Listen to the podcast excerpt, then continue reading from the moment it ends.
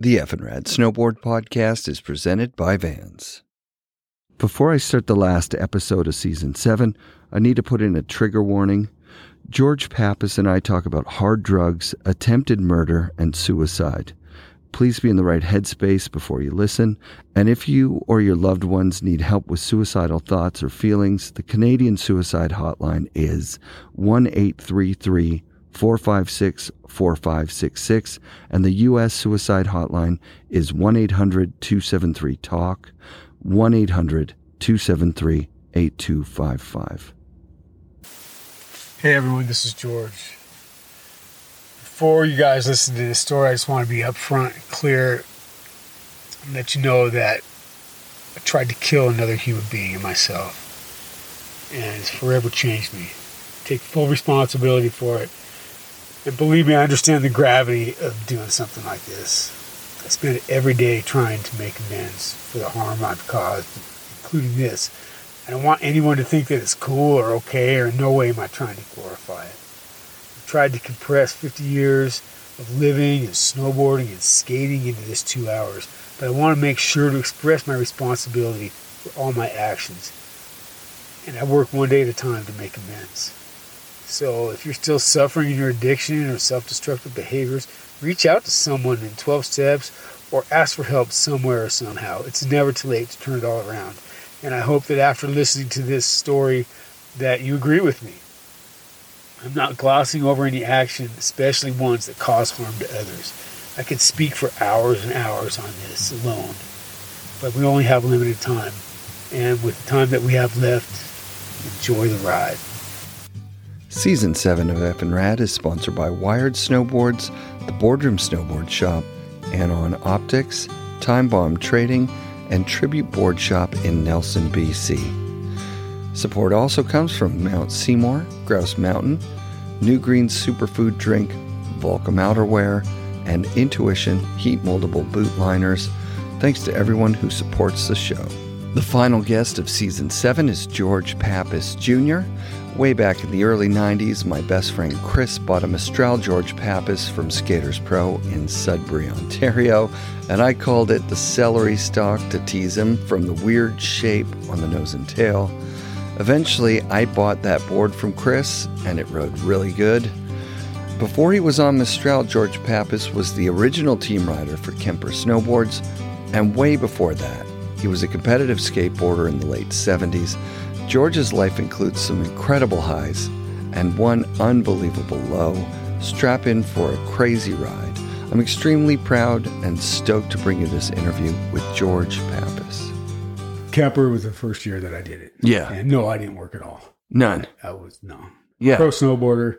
I made 250 bucks a month. Okay. Jamie bought my season pass. He paid all my travel expenses. Yeah. Gave me a victory schedule. What's a victory schedule? Victory schedules was he matched my winnings every time I if I won 500 bucks or 1000 bucks he would match my winnings. And he gave me a uh, photo incentives. Um, I don't know specifically how much. I think a full page photo in the magazine was worth a thousand bucks. Yeah. The cover shot Yeah. was worth X amount. 10 grand or something, probably. Five Well, grand. Not that much. Not mu- that much Yeah, back then. sure, You know, sure, sure. my. I decided to reach out to George after Jamie Salter's interview. I knew he'd gone to prison for 13 years about five years ago, so I wasn't even sure if I could get in touch with him. Long story short, his brother Chris gave me his phone number. 15 minutes, I went from, I wonder if I can get in touch with you to being on the phone with you. yeah. And I was I like, remember that. holy shit. holy shit. And then the story you told me about Jamie Salter, not only did you solidify that what he was saying was, was true, Yep. That the story was way, way more uh, wild of a ride than I could have ever imagined. I loved it. I loved it so much. I got off the phone with you and I was like, that's, that's truth is better than fiction. Like this is, your life is so sick.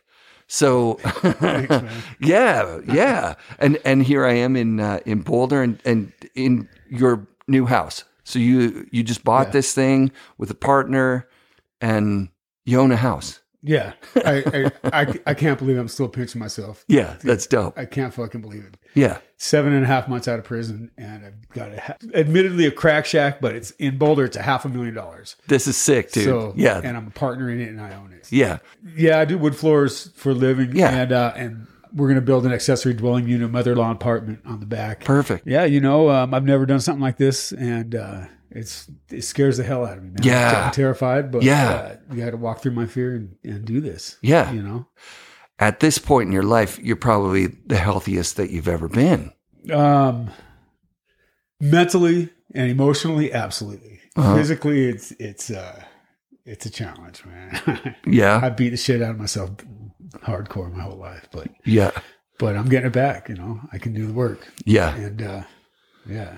Today, uh, so I've been I've been in recovery for five years. It, my my thinking has changed and everything has changed. Um, I was at a, a twelve step meeting today, and they read the reading of the day was um, it was suppose your higher power gave you a brand new car and a new house and all your wildest dreams, quadrupled your salary. Uh, we I, I could pull it up on my phone and read it to you right now. Um, and so they read this reading, you know, the the uh, they call it the just for today. That's the reading that they read at the beginning of the meeting, and then we then we share on that. And as they're reading this, they say, you know, what would you do with that money? Did you think that you didn't deserve it, or or um, you know that that you were a fraud and um, that you had to earn this money? And I and I sat there and thought about it. And and when I shared in the meeting, what I said was, I said, you know what, uh, my higher power, which which to me is the um, which is love and the power of attraction. Um, my higher power wants me to um, to succeed, and my higher power gives me so many opportunities in my life. Um, and my whole life, me, my me, George, this ego that I have has always felt that I don't deserve this, and I've always just been terrified that I'm not going to be able to perform. And um, here I am. The opportunity I have with this house is fucking unbelievable. It, it doesn't happen. But someone offered me to, hey man, I'll put you on the deed of this house if you do the sweat equity and do it. Just a guy that I met a few months ago. Wow. And all of a sudden, I'm I'm doing the thing. yeah. So yeah, it's it's fucking scary, man. That's a pretty deep coincidence. Do they know that you just got this house? Um, no, they didn't. As a matter of fact, I had to recruit. I had to recruit my sponsor and a couple other guys to come move this couch that you're sitting on right That's now. so sick, dude. yeah, my sister found a couch on Craigslist today, and uh, Yeah. she gave me the number to the people that were selling it, and it turns out that they're right across the fucking street. That's so dope. It's amazing. so I so I brought a few guys over. We loaded the couch over here. This is my first piece of furniture, yeah, except for this one that came with the house. oh, nice. Yeah. Let's go back to the beginning. I think because, like, what was it like for you growing up as a kid? You you've got a sister and a younger brother, So I got five older sisters, five older sisters. five Holy older shit! brothers. I'm the youngest of eleven. No fucking way. Oh my god! and did you guys grow up in Colorado, or So we grew up right here in Boulder, just on the other side of town. what's the spread to oldest to youngest? So my mom had my mom had 11 kids before the age of 30. She had her first kid when she was 17, so she had 11 kids in basically 12 years. yeah. My oldest sister's 12 years older than I am. So my mom was barefoot and pregnant all the way to age 30 and then had 11 kids. Holy she's shit. still alive, That's nuts. barely hanging on. Yeah, she's the same. Sadly, shortly after we recorded this, George's mom, Charlene Rosalie Pappas, passed away on January 23rd, 2022, following a lifetime of giving to her family, church, and community. In 1952, she'd married George Pappas and immediately started a family with 11 kids, George Jr. being the youngest, born just before her 31st birthday. When asked how she could love so many children, she replied, quote, Love doesn't divide, it multiplies. 11 kids. And was there a dad in the picture as well? Yeah, dad was dad was involved. He passed away when I was in prison. Oh, wow. Sorry to hear that, dude. Yeah, it was pretty. It was you know it is what it is. We had time to prepare for it. It wasn't too sudden, but Yeah. but still, you know, it's uh, it's just what it is. So your bi- your big family, how do you guys get involved in skateboarding? So in fifth grade is when it came out with urethane wheels. Okay. It was probably, I think like 74, 75. I started skating right then. The school that I went to, the, the playground was also the parking lot for the church. So they would let us bring our skateboards and we could ride our skateboards at recess. Sick. And yeah, so that's when I started skating. What's the skate scene like in the 70s? I mean, you're in school, you're skating in the parking lot. Yeah, so it was like old school bonsai boards with Cadillac open bearing wheels and Yeah. Excalibur trucks, which are it probably sounds like a foreign language to a lot of a lot of the kids listening to this, but uh, you know, open bearing wheels where you know you put ball bearings in the wheels, screw them down like on a roller skate. Yeah. We bought our boards at Kmart. There was no skateboard shop in town. We go to Kmart, and, Yeah. and it was just like we're kids in a candy store, and um, just me and a couple buddies of mine were just were so into it and skating all the time. Um, there was a skateboard contest up on the hill in in Boulder, and I went up there just by pure luck. Um, got second place in the slalom Oh, sick. contest. So uh, I won a set of wheels, uh, Kryptonics Hot Pinks. Um, Nice. Then I tried out for the skateboard team uh, at the local shop, and I made the team, and I started skating.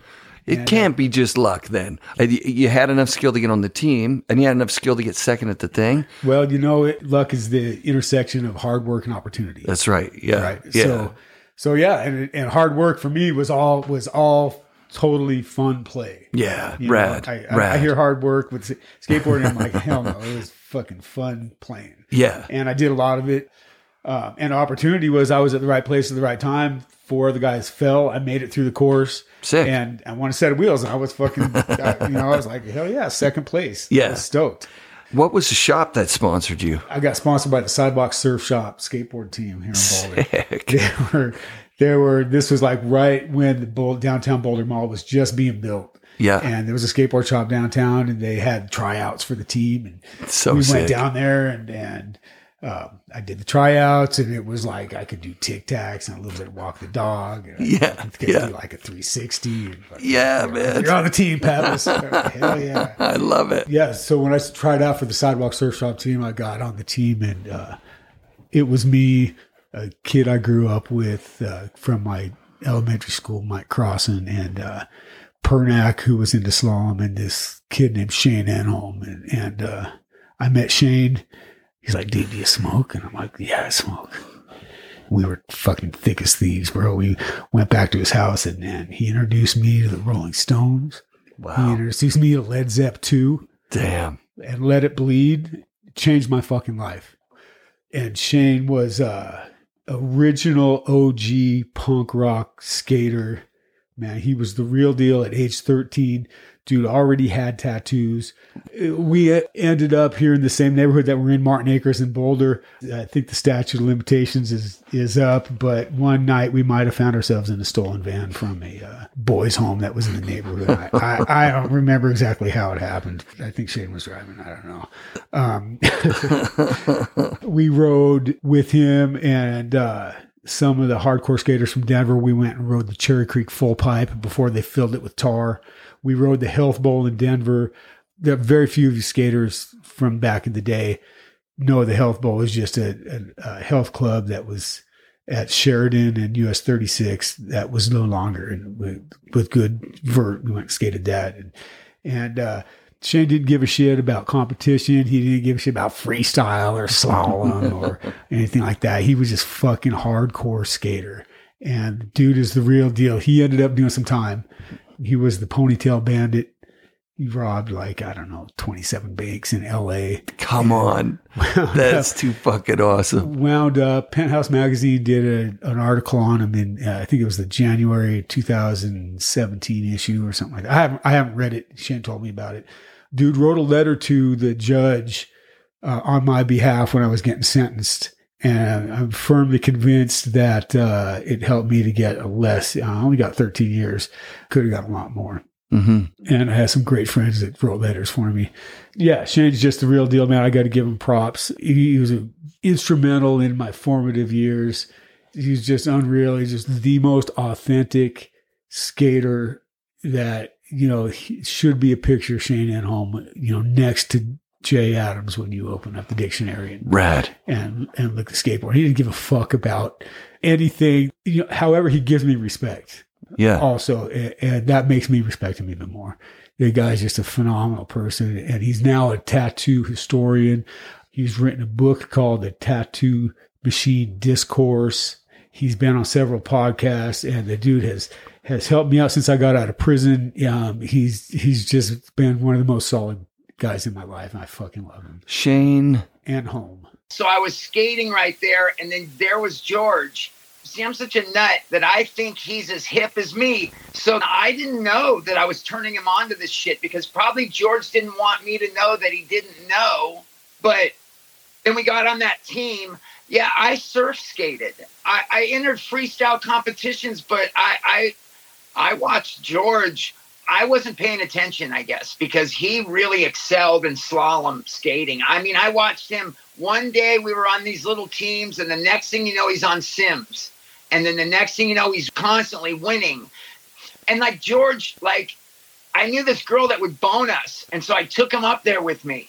And the mm. first time I slept with her, and the second time I was like, George, have her. And he jumped, and it was like that kind of bonded us for the rest of our life. I know it's weird, but it's it's kid shit. It's 12 and we were 12 and 13, I think, at the time.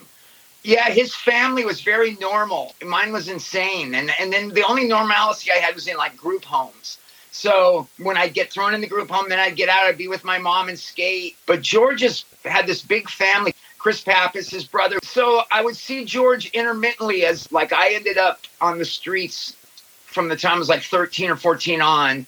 And George, I think he went to high school, I, I, I guess. So uh, one time I saw him, I was in court and I was fighting all these pharmacy robberies. And my crime partner is another famous snowboarder, but I'm not going to name him. When we're off the air, I'll tell you who it is. But I was in court and George was in there. I couldn't believe it. And his mom was there, and his mom was just a sweetheart, wonderful woman.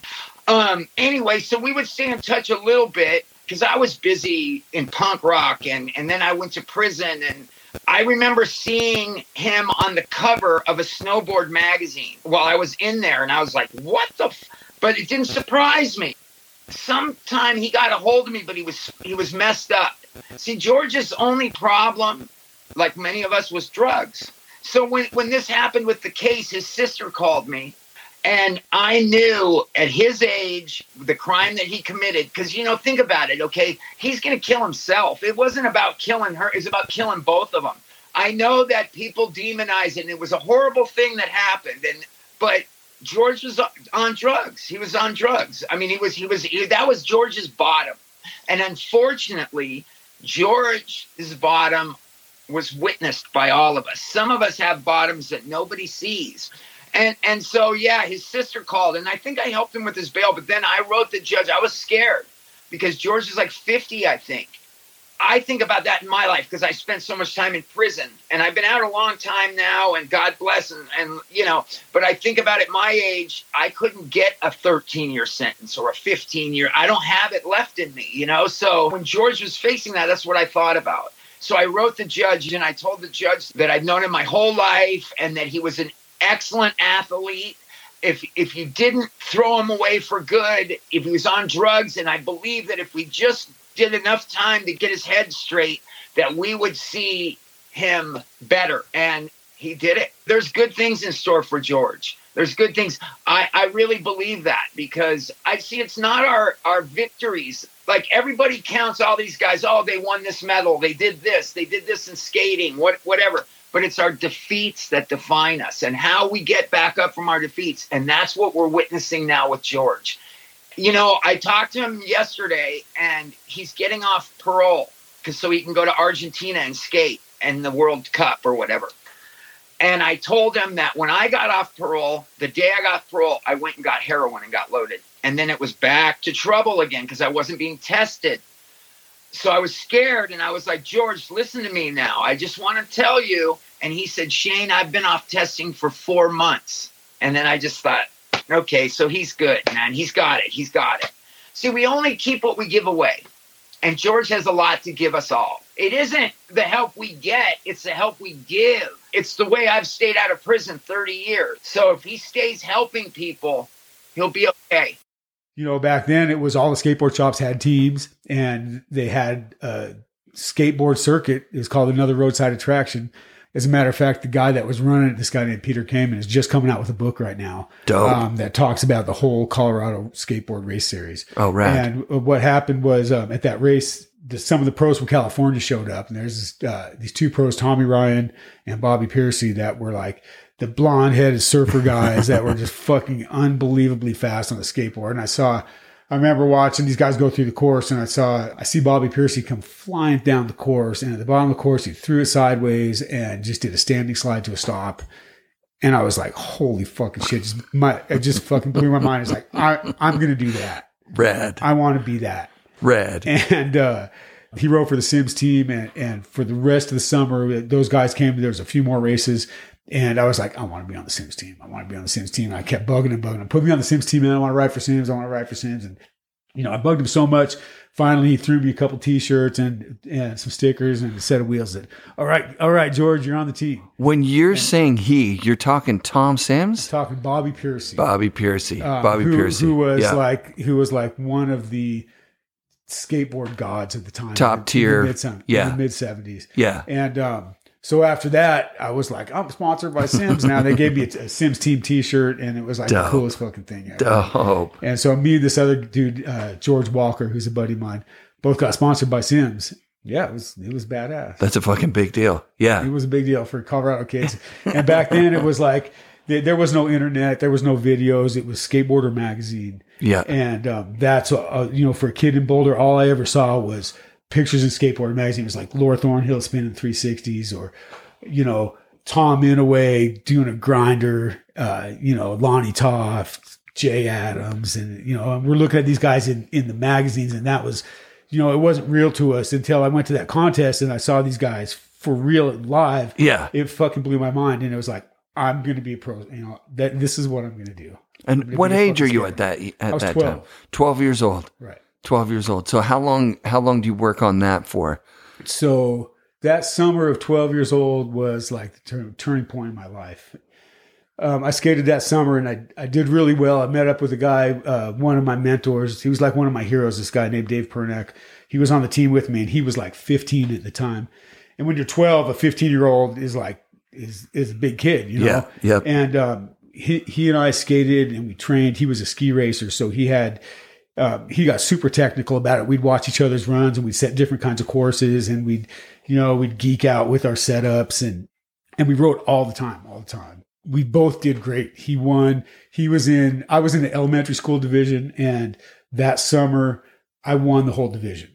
Um, Pernak took like, I think he won the junior high school division. He was fast enough to be a pro at the time Damn. and um and I was right behind him, but I was I was 12 years old. I was barely even in puberty at that time. yeah, And, uh, yeah. Um, but I was still fast, but I just didn't have the strength to to really go full on into it. Yeah. So that summer, um, by the end of the summer, I was like I was the cool kid in the neighborhood. I thought I was the cool kid in the Sure, neighborhood. sure, And sure. um, you know, my brother Chris, who's a year older than me, um, uh, you all know who Chris is yeah. um he what he didn't get sponsored because he like had some kind of responsibility and, and didn't show up for the for the tryouts didn't make the team um, was every bit as good as i was but he just didn't have the opportunity he didn't he wasn't there in the right place at the right time and i was Right. and you know by the end of the summer my head got big man i was like i was winning contests and, and i thought i was the cool kid and, and i thought chris was was uh, fucking tagging along and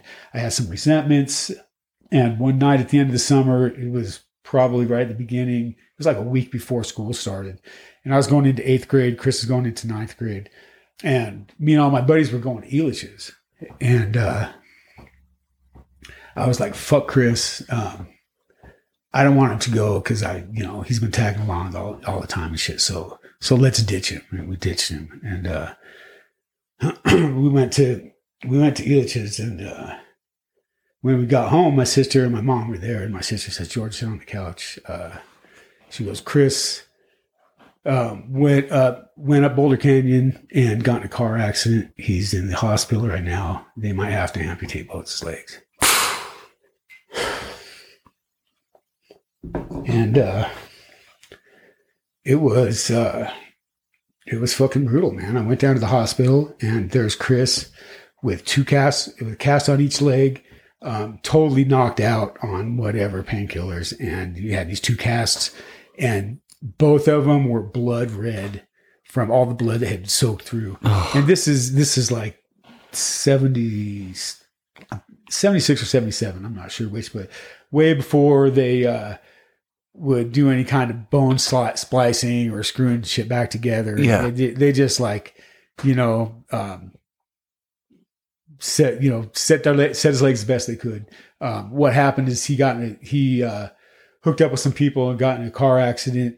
Um, they rolled the Jeep and the roll bar. The story is the roll bar of the Jeep went across his legs, right on, Oh. right on his tib fib, crushed right across the, uh, growth line on one leg, but not the other. And, uh, so anyway, um, it was brutal. It was, you know, it was a big wake up call. And, uh, so he was in a wheelchair for the whole next year. The next summer, I went and did the, the ARA, another roadside attraction skateboard series. Um, and I was 13 that next year. And, um, so I went and I did all the races as a, it was the, the age group was called junior high school. So it was 13 to 15. Yeah. And we brought Chris, who was in a wheelchair, and he was the kid in the wheelchair that was getting stickers from all the pros. And, you know, everywhere, everything I did, Chris was always there. We brought him to everything. And, um, you know, he was, he was living vicariously through me. Um, but also his stoke is what kept me skateboarding oh, that's you know, dope. um, another thing that that summer when I was 12 years old was the when I started getting stoned. hmm You know, I went to that skateboard race and then um, and I started smoking weed that same summer. Chris started smoking weed with me. Uh, I shouldn't out him like this, but uh, that's cool. Sorry, Chris. Um, and uh, That's then- early to be smoking weed, man. Well, like and I also got laid that first summer. So in in 12 year old George's mind, Jesus Christ, twelve years old. uh, 12 year old 12 year old George's mind, drugs equals sex equals skateboarding. Wow. That's those are the connections that I made. wow. And it was, you know, skateboarding was friends and girls and um and everything. That was Yeah. you know, it was like sex, drugs, and rock and roll, sex, drugs, and skateboarding yeah. Yeah. for George. So that those are the connections that I made in my mind that traveled. You know, I dragged I dragged that, and I had some other negative core beliefs that I dragged through my life also um, that I'll talk about in a little while. But uh, Sure. but that next summer, um, we took we told Chris along with us, and uh, Yeah. I and I fucking killed it. I, Yeah. I won Yeah. the whole junior high skateboard, the whole division. I won the whole fucking thing. And you were, and you were a young kid in it. And I was You- 13. Yeah. It was- Yeah. The age group was 13 to 15, and I was 13, and I won the whole fucking thing. And yeah. uh, Damn, man. yeah, it was awesome. It Yeah. was, it was fucking killer. And, Yeah. uh, so the next year, some of my buddies were down on the mall, and they met some old some old dude came up and started talking to him and asked him if they knew anyone that's into skateboarding. And they go, "Yeah, man, our friend George skates all the time." And turns out this guy's name is Bill Riordan, who was um, back in the '70s. He was a vice president of uh, NBC Sports World or Oh, shit. NBC Sports World. or. Wow. He was also a skateboard promoter. And um, he called me up and he goes, "Hey, man, I want to watch you skate." So me and Pernak went and we set up some cones and I skated through the cones, did some slalom. And he's like, "Wow, pretty cool, George." And a couple weeks later, he called me up, and I was this is this is the summer between eighth and ninth grade, so I was thirteen. Yeah. So he calls me up and goes, "Hey George, I really like watching you skate. Um, we're doing some promotional stuff in Caracas. I'll pay you five hundred bucks if you come down to Caracas for a week and do some exhibitions with us. What do you say?" Oh, And I'm like. I'm like, Mom, can I go to Caracas? I didn't even know where I don't even know where Caracas was. I don't know where it is. Um, it's now. Venezuela. Oh, So, Jesus. uh, a month later, I'm on a fucking flight with all of my heroes that I've been looking at in fucking Skateboarder magazine. I'm with them on a plane on my way to Caracas to do skateboard exhibitions. I'm cutting in here with a quick fact check report because this claim sounded impossible to me. Bill Riordan, who died in 1991, was indeed a world famous sports promoter who's mostly remembered for winner takes all big money tennis matches. But in 1975, Bill Riordan signed Ty Page, one of the stars of the Makaha skateboard team, which was assembled in the 70s to promote the invention of the kicktail and is widely held to be a contender with the Dogtown team for the best skateboarding team ever assembled. Ty Page, or Mr. Incredible, as he was known, invented many of the fundamental freestyle skateboard tricks. And I think Ty was wrongfully represented in the Lords of Dogtown as one of those square lamos watching Jay Adams change skateboarding forever in the seminal contest scene. Ty Page was already making a hundred grand a year and owning an oceanfront apartment in Alfa Romeo Spider by the time he was 19. He was doing skateboard commercials in the 70s for Wendy's and Sunny D. All this to say, Bill Riordan did put together a skateboard demo in Venezuela at exactly the time George says he went on it. I checked with some of the skaters who George remembers being on the trip, and one of them, Greg Ayers, vaguely remembers George but says he probably wouldn't have hung out with him much because George was so much younger. Greg also mentioned that he's never seen a photo from that trip. I've gone down many 70s skateboarding rabbit holes, including the 540 page book George mentions, which matches George's memory exactly. He got third in elementary men's when he was 12 and first overall in junior at age 13, beating guys like Steve Klassen and Andy Brewer. I think it's true that George went to Venezuela with his childhood skateboarding heroes and got 500 bucks from Bill Riordan. I think Bill convinced local kids to connect him with the local kid who rips. Boulder was home to a mining wheel company that struck gold with skateboard wheels. You might have heard of them, Kryptonics. And that roadside attraction event even attracted skateboarding superstars like Henry Hester and the great Jay Adams. Boulder was a legit hub of 70s skateboarding, and George was a young star competitor. It just happened. And That's I made it just down there, and, and uh, Unreal. you know, it was who I went with was Chris Chappett, um, Laura Thornhill, Ellen O'Neal, Lori Rary, Paul Hoffman, Greg Ayers, and um, a lot of these names are going to ring a lot with a lot of other, with a lot of people. Yeah, but, but yeah. I mean, these are my fucking heroes. yes. yeah. So I went down there, and I and I was just this fucking fourteen year old kid from Boulder, um, and the next youngest person there was like eighteen. So these guys are these are all big kids. I'm just this little kid. Yeah. Yeah. and, and it was like I was like, How do you get there? Like, do they send you a ticket and you just your parents drop you off at the at the Denver airport and you just fucking Kind of. yeah? That's kind of what my sister. You have a passport or anything? I had to get a passport. oh um, God!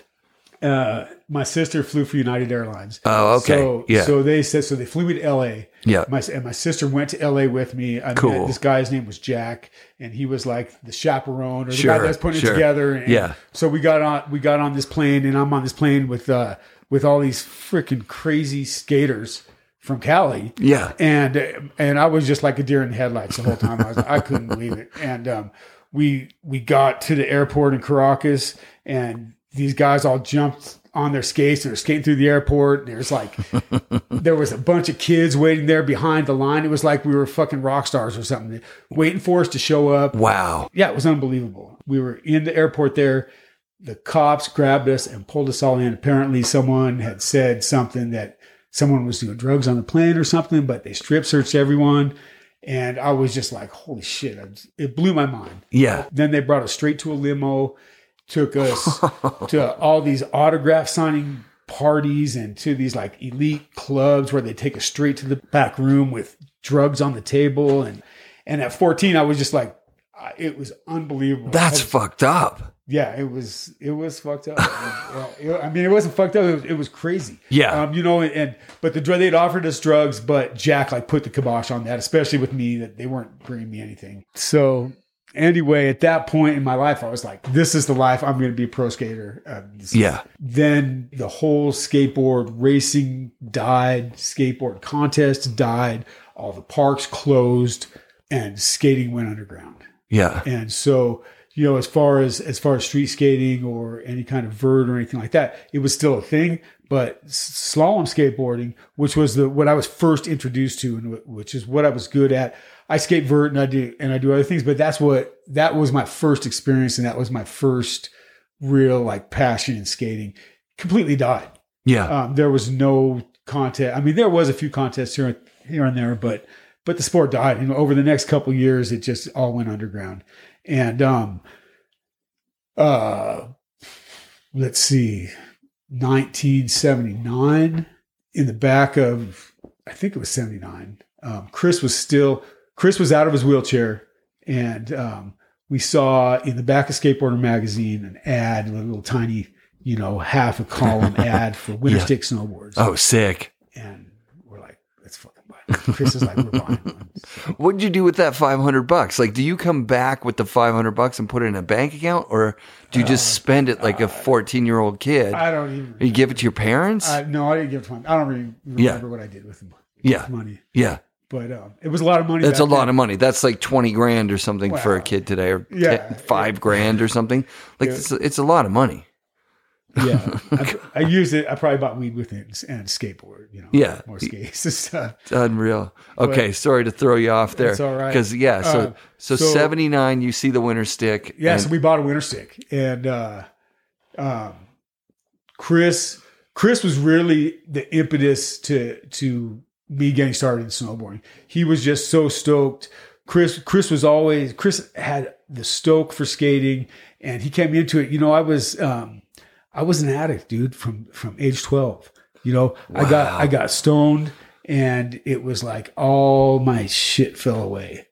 You know, um, and uh, that's what I did. Is I just wanted to smoke pot. You Mm, know, after after Chris got in that accident, I really that's all I did was just every day I had to be stoned all the time just so I couldn't feel because uh, you know I I, and I I didn't even know why at the time. I didn't even know what I was trying to what I was running from um, or what it was that I didn't want to feel. Um, but Chris, on the other hand, um, even though he broke both his legs, he eventually they eventually healed. Um, he ended up with two fused ankles. One of his legs that where the where it was broken across the growth line um, is two inches shorter than the other leg. oh, wow. Uh, he had limited mobility, but he could fucking walk. Yeah. And um, you know, he started. He he tried to skate and stuff. But you need ankle. You need ankle uh, range of motion to skate. Big time. You just do. Yeah. You know? And um, he did uh, he did gymnastics at school. He couldn't do floor X or anything like that, but the dude could do a fucking V seat and touch his knees to his nose. No, he probably still can't today. I mean, you should see the dude do a layback air on his snowboard. It's fucking unbelievable. Yeah, And, nice. um, and he can still do it now. He's 58. He'll he'll do it for you tomorrow Oh, that's awesome. on, on a on a freaking little tiny bump. On Yeah, yeah. and- and it's, it's unreal. I love it. I can't believe it. But uh, so Chris was he was you know he was so stoked. Um, he really kept me riding, and when we saw that when we saw that fucking board um, in the back of skateboard magazine, we bought one right away, and uh, I I bought it because I had a job. Um, I were I was washing dishes or something. I had the money, so I bought it Yeah. and um, I took it to school, and uh, I took it to school at Boulder High, and uh, people were like, "Oh, what the, what the hell is that?" And I hadn't even written. I had just picked it up. I think I, I don't know why I had it at school. Like I picked it up at the skateboard shop. I brought it to Boulder High, and uh, Kevin saw it. Kevin Delaney saw it. He's like, "Holy shit, George! What the fuck is that?" And he's like, "Let's go ride it." And I'm like, "All right, hell yeah!" So we so we go out by the football field right next to the bleachers. Um, it, there was like maybe you know, a solid eight inches of snow on the ground on the, the little the grass next to the bleachers. Yep. So we're talking probably 20 degree angle. Yeah. I mean steep. Yeah. Right. Yeah. Yeah. And uh Kevin like Kevin goes, Okay, well what do we do? And I go, Well, you just fucking, you know, I had these bungee cord for for binding. Kevin s- steps on it, grabs it out of my hands, puts both feet in, steps on it, and fucking board shoots out underneath him, flies down the hill, hits a cement wall, splits nose wide open. and uh, I'm like, damn, dude. And, and uh, so I took in, I called Dimitri, and I'm like, dude, the, this board delimbed. I don't know what happened. You know, fuck. And so I sent it back to him, and he's like, bro, you like, what'd you do? Hit a cement wall with this thing? Yeah, yeah. I'm like, man, I don't know. It just delimbed. And, and he replaced it for us.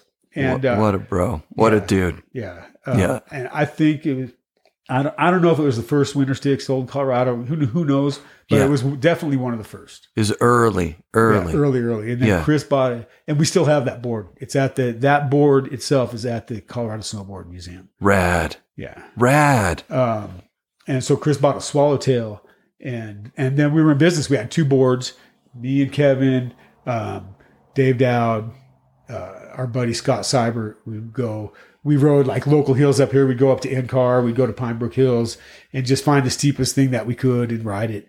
Um, then we graduated to, uh, Berthoud Pass, where we go up there, and Loveland Pass, and um, you know, people don't understand that that uh, what a winter stick was back then. It's a it's a board shaped like a surfboard with a fucking skeg on the bottom and bungee cord on top with surf channels and PTEX. And it, it was way technologically ahead of anything. Oh yeah. Um, any, any board, you know, and this was way before Burton boards or Sims boards had hit our group, our realm anyway. yeah. Um, and so it was, you know, hard pack or ice was like the fucking devil.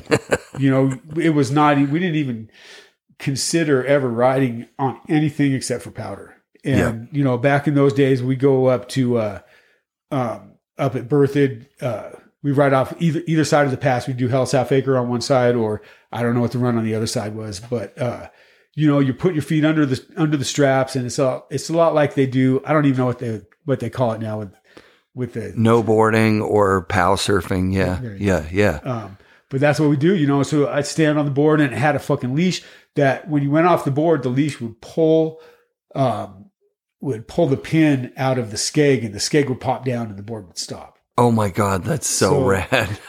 So it was at like if you get if you stood on the board and you made like seven or eight length turns yeah. before you ate shit, that was fucking unreal. You know, Yeah. and you do a top to bottom um, was like fucking epic. You know, and and um, and we did that up at like when we would ride Berthoud, we'd go down, and if the, if we weren't doing road runs where someone was driving, every car would stop and pick us up. Oh, that's dope. You know, we stick our thumbs out. The first car that came by, be like, "Holy shit, what is that? Wow!" and we get in the car, and we tell them, "Man, it's called, you know, it's it's called the fucking winter stick, man. We're winter sticking." Yeah. They're like, "Really? Yeah. Wow, that's the coolest fucking thing." It wasn't even called snowboarding yet. Yeah. It was, that was like three years before anyone coined the name snowboard. That's fucking awesome. And you know, we called it scurfing or winter sticking. yeah. And that's what it was. It was so novel that every car, all the skiers, everyone wanted to know what it was. Yeah, it was fucking unreal. Did you guys get pretty good doing those road shots? no, no. I, you know, I look yeah. back on it now. I, I could, I still like the biggest thing I ever did was just stand on the fucking thing, carve a few turns. You know, we started doing Bull 90 um, a couple years later. And, uh, you know, once we got Sims boards and once the whole evolution came to where we got uh, boards with uh, bindings and then high backs came out. And, you know, that's where for me, um, I, it was it was just fun, but like I said, I was an addict, man. I was I was I was busy getting high. Um, Chris was so fucking into it. He was calling Tom all the time, like we need to get a new board. Um, once we once we got Sims boards, um, the first boards we had had these like little cup bindings made out of uh, uh, nylon with Velcro, a Velcro toe strap and a Velcro one that came over you know the top of your foot. Yeah. Um, no high back yeah. no metal edges, still had surf channels on it, and it was fucking unbelievable. It was, it was like a quantum leap in in our ability. Now we could stay on the board, and you know, it still had a leash, but it was it was uh, it, it was way better than the winter stick was as far as uh, because the winter stick had no bindings. Right. If we had to put bindings on the winter stick, that would have been a different story. But um, so we rode for a season with that, and then the next season, and I'm you know I I don't even know what years are uh, are correct, but I'm going to say it was like 83. We had cup bindings, 84. Sims put metal edges on it. And then like 85 or so, he put high backs on it.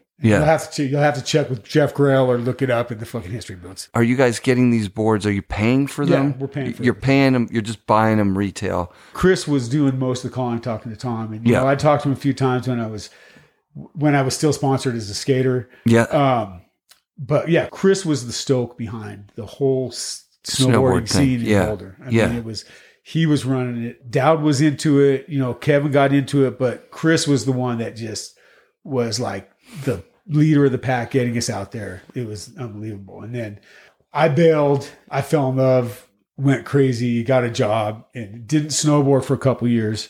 And Chris moved up to Jackson, became the first snowboard instructor at Jackson. Dowd moved to fucking Summit County. Kevin went to Telluride, or Kevin was riding Eldora, um, and those guys got really fucking good.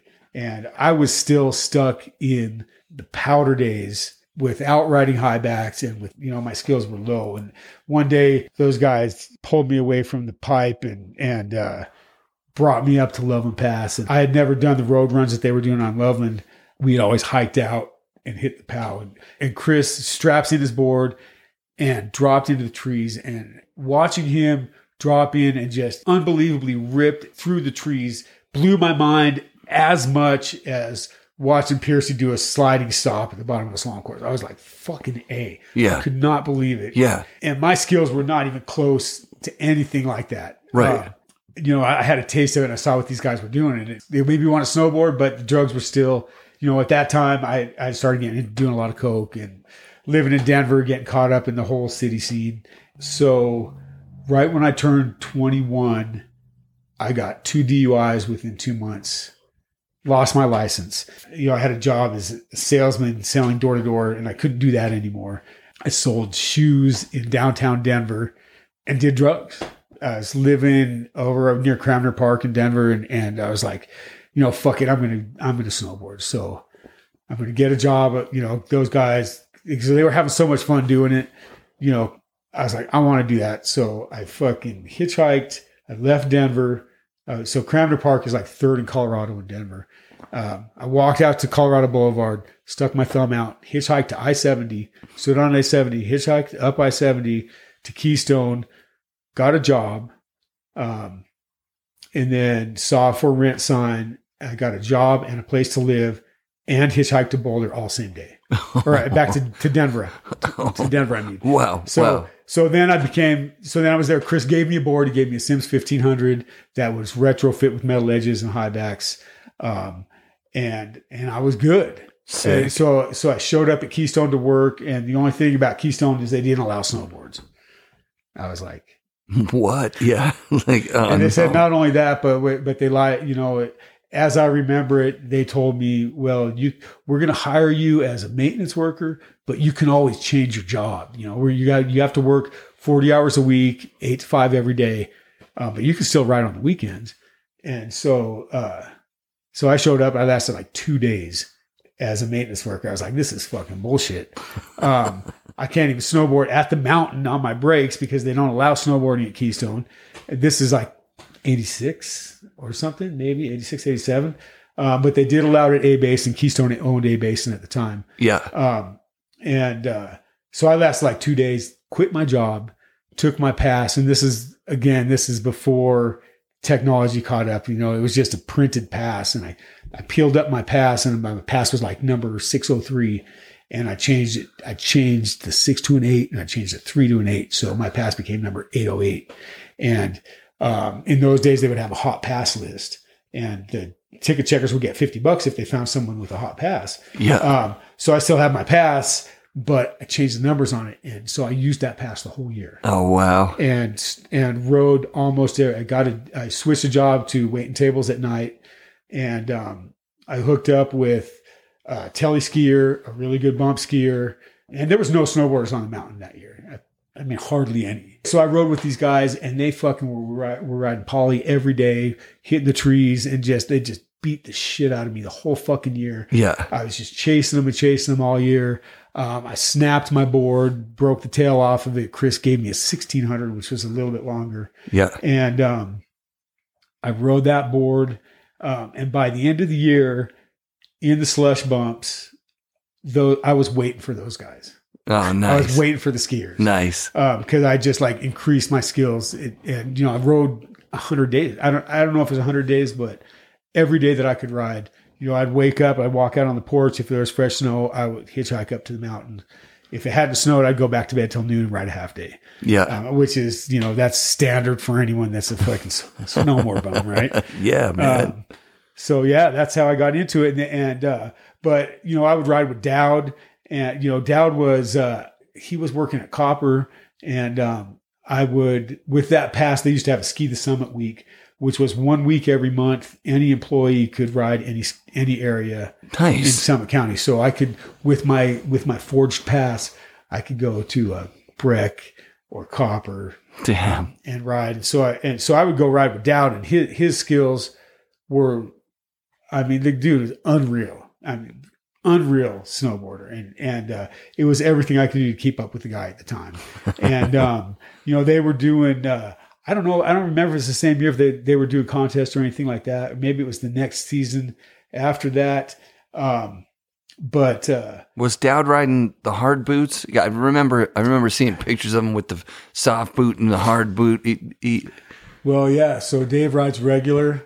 Um, so he rode a hard boot on his left foot yeah, and a soft boot on his right foot. Yeah. And, and Dowd, whatever Dowd was doing, I was doing the same fucking thing because the guy was so good. Yeah. It's like, I'm going to do what you're doing because clearly it works for you. it's working. So he gave Yeah. me his other boot, which was way too big for me.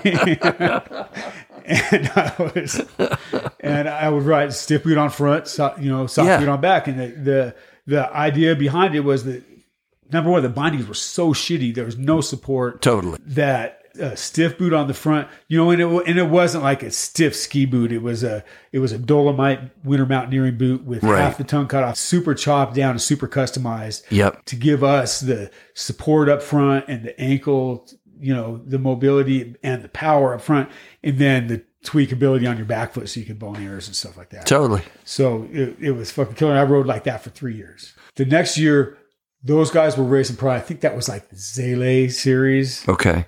or maybe it was the year before the Zele series. But I went amateur that year because it was my second year. So the first year I rode A Basin all year. Then the second year they had a series, which was Copper Mountain. There was a race at Wolf Creek. There was a race at Purgatory. And then World Championships were Breck. Yeah. So I raced amateur. I was like, dude, I just started riding last year. You guys all got three years on me. I'm Yeah. going amateur. Yeah. And so I cleaned up racing amateur and everyone was pissed. They're like, Pappy, you should be pro. And so I'm like, all right, I'll go fucking pro at the last race of the year. yeah. I'm, I'm going to race pro at the last year. Well, that year, the last race of the year was World Championships, Breckenridge, which was one of their first ones. And I think it had to be 87. So I went to Denver and I hooked up with this girl. We partied all night and I left and hitchhiked up to the mountain. And it was Saturday morning. World Championships were Saturday.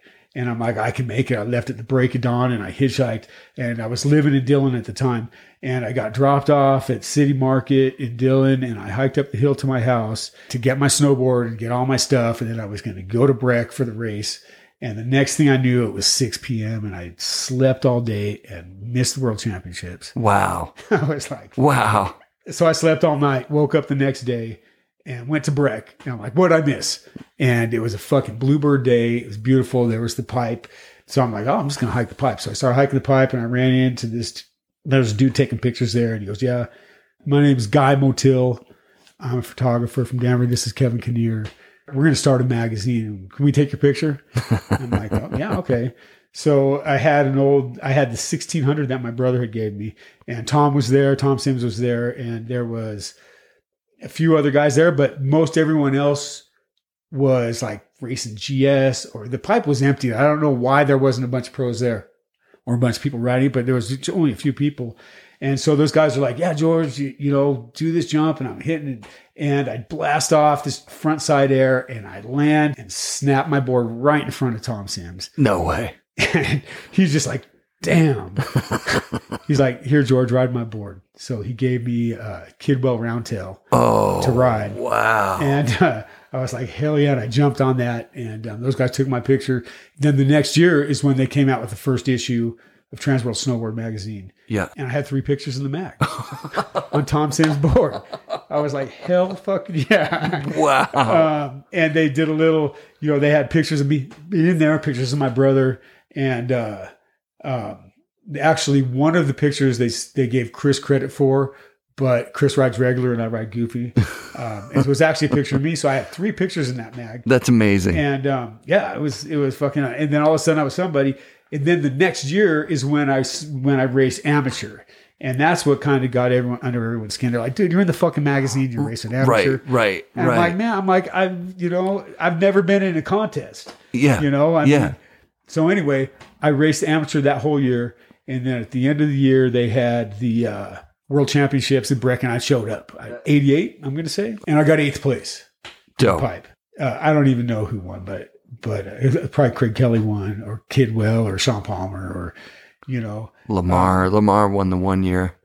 Yeah, Lamar could have won, and, and you know, the, all the, all those names I just mentioned were all in front of me, and I got eighth place. You Dude. know, I think it was like Dan Donnelly ahead of me, uh, maybe John Boyer, Wow. Ken Achenbach or something, and I was eighth place. I Yeah. was fucking pumped. Man. Yeah, yeah. So the who's so, who of So I put together, and and, well, it, there it was there was no who, and there was no snowboarding. This was it was such a new thing. yeah, Uh, but there was a magazine now, right? Yep. And so I took my eighth place and I took my uh, skills of being the youngest of 11 kids and always, you know, manipulating everyone. I took my sales skills from being a door to door salesman and I said, okay, I'm going to leverage this um, and I'm going to get sponsored. So, uh, you know, the only companies that were there at the time was Sims, Burton, K2, Barfoot, a company called Snowtech, uh, and um, the last issue of Snow Transworld Snowboarding had this new company, Kemper. And so I put together a little resume. I said, you know, I killed it. I was a national amateur champion. Um, Yeah. And I got eighth in worlds as a pro. And I sent my resume to every company. And then I started playing them all off on each other. Yeah. know? Yeah. And um, so I get a call back from this dude named Jamie Salter. now you have here offers on the table though from So- Burton, from Sims, from Everyone- Barfoot, from Everyone's like, yeah, we'll sponsor K2, you. yeah, Yeah, sure, we'll yeah, give you boards. yeah, you know, here's yeah. a T-shirt. Yeah, you know, and, yeah. And uh, this dude, Jamie Salter, goes, "What's it going to take, George? I want you." He goes, "You're eighth. You know, you got eighth in the world. I want you." And and Jamie and I speak the same language. We were both salesmen, and and I was. You know, I ain't gonna lie. I was working it for the best. I was, I was selling out. Yeah. I was like, I Yeah. want to be a pro snowboarder. yeah, yeah, yeah. Fucking, I, I want to travel the world. I want to do this and make make money. And I had no idea anything about Kemper except for this picture and the thing. And I knew that I loved Sims boards, uh, but I didn't know anything about Kemper. All I knew is this dude Jamie called me up and he was ready to talk business. and he's like, "What is it going to take?" And I'm like, "It's going to take." And I had talked to other people and I had all these ideas. And I'm like, "I want match winnings." I want photo incentives. I want a season pass. I want you to pay all my travel expenses. I'm like, this is everything I want. So he's like, Pappas, he goes, okay, we're going to do this. And I made a deal with him. I don't know the specifics, but I do know he gave me 250 bucks a month. Yep. He paid my rent f- for the year. Wow. He gave me matched winnings. So every time I, everything I won, he would match. He gave me photo incentives with that we explained earlier, um, and he covered my travel expenses. And then he said, okay, he goes, you know what, George, you better be fucking Wayne Gretzky. He goes, I'm putting all this money into you. You better be fucking Wayne Gretzky. You better take it all. And, and I'm like, you know, we spoke about fear earlier. I'm like, holy shit, you know, have I've oversold myself. I don't, I don't know. I, you know, I, I'm going to do the best I can, Jamie. Sure. Yeah. You know, and he goes, all right. He goes, by the way, pack your shit. You're going to fucking Mount Hood in two weeks to ride this summer. And then after Mount Hood, we're sending you to Craig Kelly's camp in uh, Whistler and you're going to ride there too. Wow. So, uh, so he sent me some boards, Kemper freestyle and, and, uh, rampage. And I think in a, I don't, I don't know. yeah. Um, yeah. Was it the black top Kemper or was it the No, it was this is so this is the first year Kemper, and so he sent me uh the Kemper freestyle, which says which is like the Lucky Charms one? the Lucky Charms one exactly. Yeah. Yeah. Wow. And, uh, super soft board, kind of good shape. They were made by Palais. yep. Um, so I was at the Rebel Snowboard Camp. So Rebel Skates is a OG hardcore skate shop in in Portland, and they had a skateboard camp that summer. We stayed in an old Boy Scout cabin way down by uh, Rhododendron, and the High Cascade Ski Camp was a ski camp on the mountain, and we were like relegated to the bottom when we dug our own pipe and threw salt on it. And I skated every day, or I snowboarded every day for like a straight month. And this was, I guess, I guess it was '88. I don't, I don't know the year, Sure. but but Yeah. anyway, uh, Sonny Miller, uh, old uh, surf photographer, you know Sonny Miller is Absolutely. came up there one day shooting pictures, and it was me. Mike Estes was the other coach, and there was some. Uh, um, Kurt Heine was a coach, Sick. and uh, I don't remember the other coaches. Um, I, you know what? That was the next year. Okay. So the fir- Yeah, the yeah. first year it was me, and I don't. I, I, Mike Estes was the coach the first year, also. But anyway, so we're at coaches camp. We had you know, and it was it was seat of the pants. Um, you know, uh, nothing like what it is these days. Sure. we go up there and just ride, and um, this was the year that Mike Jacoby invented the J Tear air. So back in the day, you could not do inverted airs. You had to touch your hand on the wall to to make a, a legal air. Yeah. So every contest, it was all about hand plants.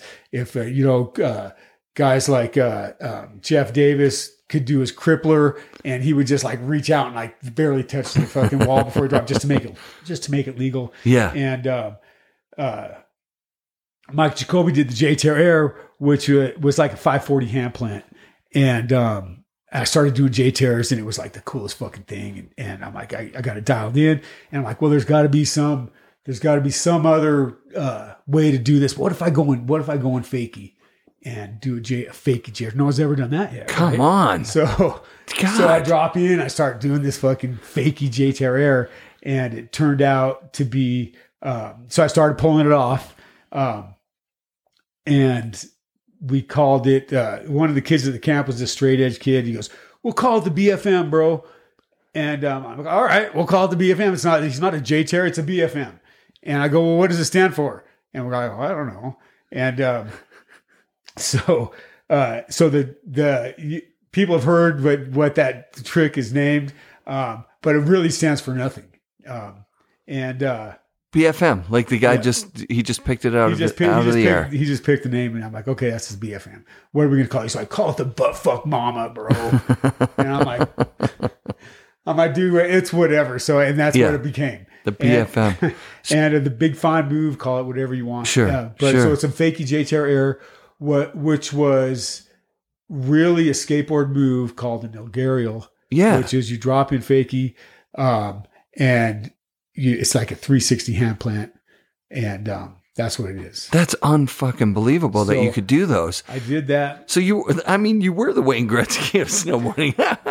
no, Well, you no, that, that's that's a that's a pretty advanced trick for that that time, right? Like because So that so that was my secret trick. No one had seen it. I did it. You know, just the kids in the camp saw it. Yeah. And then I did another trick that Dowd invented, um, which is uh, they call it the mashed potato. yeah, And the reason I named it that it's a, it's actually Dowd's trick. I got to give Dave credit for it. yeah, Um, it's a um, a front side alley oop, and you grab the, the you grab slob with your front hand, and then you reach behind your back and grab the other yeah, yeah, and do an alley oop on the backside wall land. Yeah. Um, Dave's trick, and then, but I was the first one. And I think Dave was doing it before I was, but I was the first one anyone took a picture of. Sonny Yeah, Miller came yeah, up there, yeah. and he took a picture of me doing that trick, and um, I named it the mashed potato because papas is potatoes in Spanish. Yeah. and I was all mashed, so I fucking called them mashed potatoes. dude, that's so sick. So, so, at, at- so that camp ended in July or something, and, and Jamie uh, flew me up to, uh, or to, I drove up to Vancouver or whatever, and he said, "Okay, okay, George, we're getting the whole Kemper teams up there." And I get there, and Jamie shows up with David Kemper, and they got these fucking Sun Ice uh, costumes, uniform. I don't know what you want to call it, but just like Yeah. the, just this full on Dayglow, Dayglow things. I can show you pictures of it. Oh yeah, I've Um, seen them. I've seen them. And and and there's the Kemper team. It's all these people, and um, so he brings up. We talked about this before when I was talking to you on the phone. You got Hetzel there. You got the Basich brother and sister, right? Tina and and uh, and Mikey. Who else is on that team? So so Tina, I had met at Worlds, and um, Rad. and um, I was just I I just thought she was just smoking, and, and I called her up when I got sponsored by Kemper. I called her up and I'm like Tina, because Jamie was asking me who else do you know that that we could put on the team. We have to build a team, and um, so I called Tina, and I'm like, you got to you got to get on this team. what was she riding before? Sims. She had a Sims. I remember she seeing. Sims, she had a Sims board. So Yeah. she was there, Yeah. and her little brother Mikey, who's like 15. Yeah, yeah. And the Curtis brothers, Jeff and Joe Curtis, Oh wow. Hetzel, Yeah. Noah Salasnek, Oh wow. Shannon Melhuse, God damn. and I'm forgetting a bunch of people. There was more than that. And so, so Jamie, yeah, there was a lot more than that. I That's a lot of I- people, if man. I pull up the picture, I can Yeah. look at because it's on. Um, I've got it on my phone. Yeah. Uh, Brett Johnson. oh, Brett Johnson. Yeah. Right. And uh, um, anyway, so I'm looking at I'm looking at Hetzel. I'm looking at Noah Salasnek. I I'm like these guys are fucking great snowboarders. Yeah. you know, and and I I felt like um, I, I I had those feelings that come from the kid that I didn't that I didn't stack up and whatnot. So Jamie being Jamie Salter comes in and he goes, Hey everyone, okay, we're having a, a team meeting here on the mountain and and this guy over here, this is Pappas. Pappas, he's team captain. And uh, so you guys all got to do what he says. And I'm just like, oh no, you gotta be fucking kidding me, man. It's like the kiss of death that he did. And all these guys are just looking at me like, really? Him? This guy? Team captain? And, Well, I- and yeah. Hetzel, Yeah. Hetzel's like saluting me, going, El Capitan. And, and he just Yeah. fucking went with it. And um, so from that point, I, I was, you know, quote, uh, Right. Kemper team captain. So I was the one that responsible to to get the hotel, Yeah. um, to make the reservations, to to herd the cats or whatever. And and I was like, Sure. I, I'm not. I just I didn't sign up for this, but but uh, you know, it was. I took it and and uh, Also, it's not a sport like that. That's the thing. It got really out of hand. Those guys partied a lot. Uh, well, we we fucking partied that same year. Uh, yeah. uh, we're up there at Craig Kelly's camp. I've I've got my couple tricks. I can do a backflip. I, I can ride, you know. But, Yeah. But I was no Noah Salasnek. I was no Andy Hetzel. Right. Um, and I knew it. I looked at those guys and I go, these guys are fucking badass. So Jamie takes me aside and I'm like, Jamie, you got you have some real talent on this team. And he's like, well, Pappas, we're putting all our money in you. You're gonna fucking win it all. And I'm like, dude, you know, uh, probably these other guys are gonna have a lot more success than I. he doesn't know snowboarding. Right, you you know snowboarding. know snowboarding. You know skating. The other thing that I'm just thinking right now is that you're the generation of slalom skater. So that's where your foundation comes from. Hetzel is a vert guy, And Noah. and Noah's a vert guy who's also one of the most progressive street skaters ever. So Yeah. like they're the current skate guys. Here you are knowing that you're a slalom guy on skateboarding, Yeah. which isn't going to hold any water with Hetzel. No, 'Cause They're- they're like, what? yeah, they didn't even yeah. know what that was. Yeah, yeah, yeah, yeah. And- Fuck. and- but I was still all about it. I'm, I mean, I'm, Good, I'm fucking yeah. proud of it. Yeah. Uh, but yeah, and so, so and you've got switch fucking J tears, dude. Like that's actually solid. Like that's something solid well, going you into know, that. it's like Roach, Roach, and uh, Steve Graham. They, they're like, we don't do those flippy floppy tricks. We got style, and I'm like, you know, so I, you know, I I could recognize that. Um, Sure.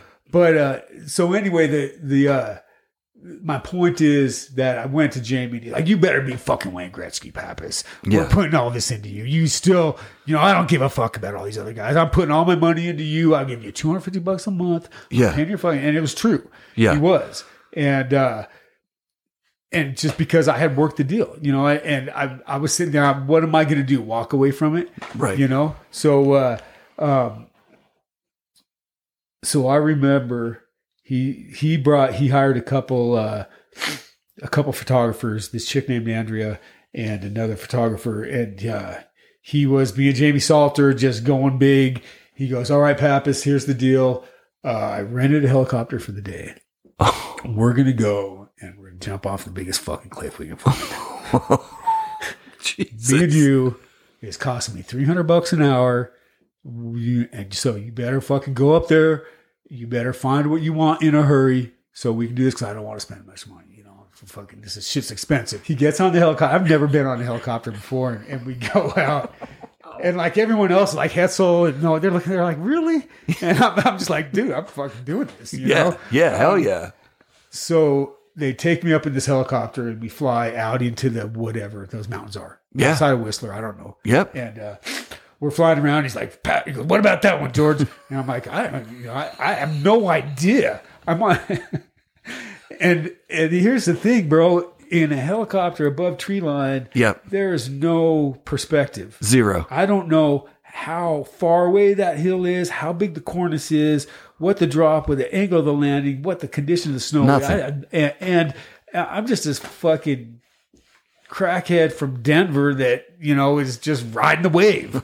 You know what I'm saying? And, and uh, so I'm like, okay, well, this one I guess looks good. He goes, all right, Pappas, you know, here we go, and we land there. And uh, I look at it, I'm like, holy shit! It, it- it's like mandatory twenty. It's nothing Yeah. nothing huge. Yeah. But to to me, looking at it, you know, when I looked at it, when I looked at it from the helicopter, it looked like it looked like pretty good air, and it was still, you know, a twenty foot drop, straight down drop is n- nothing to sneeze at.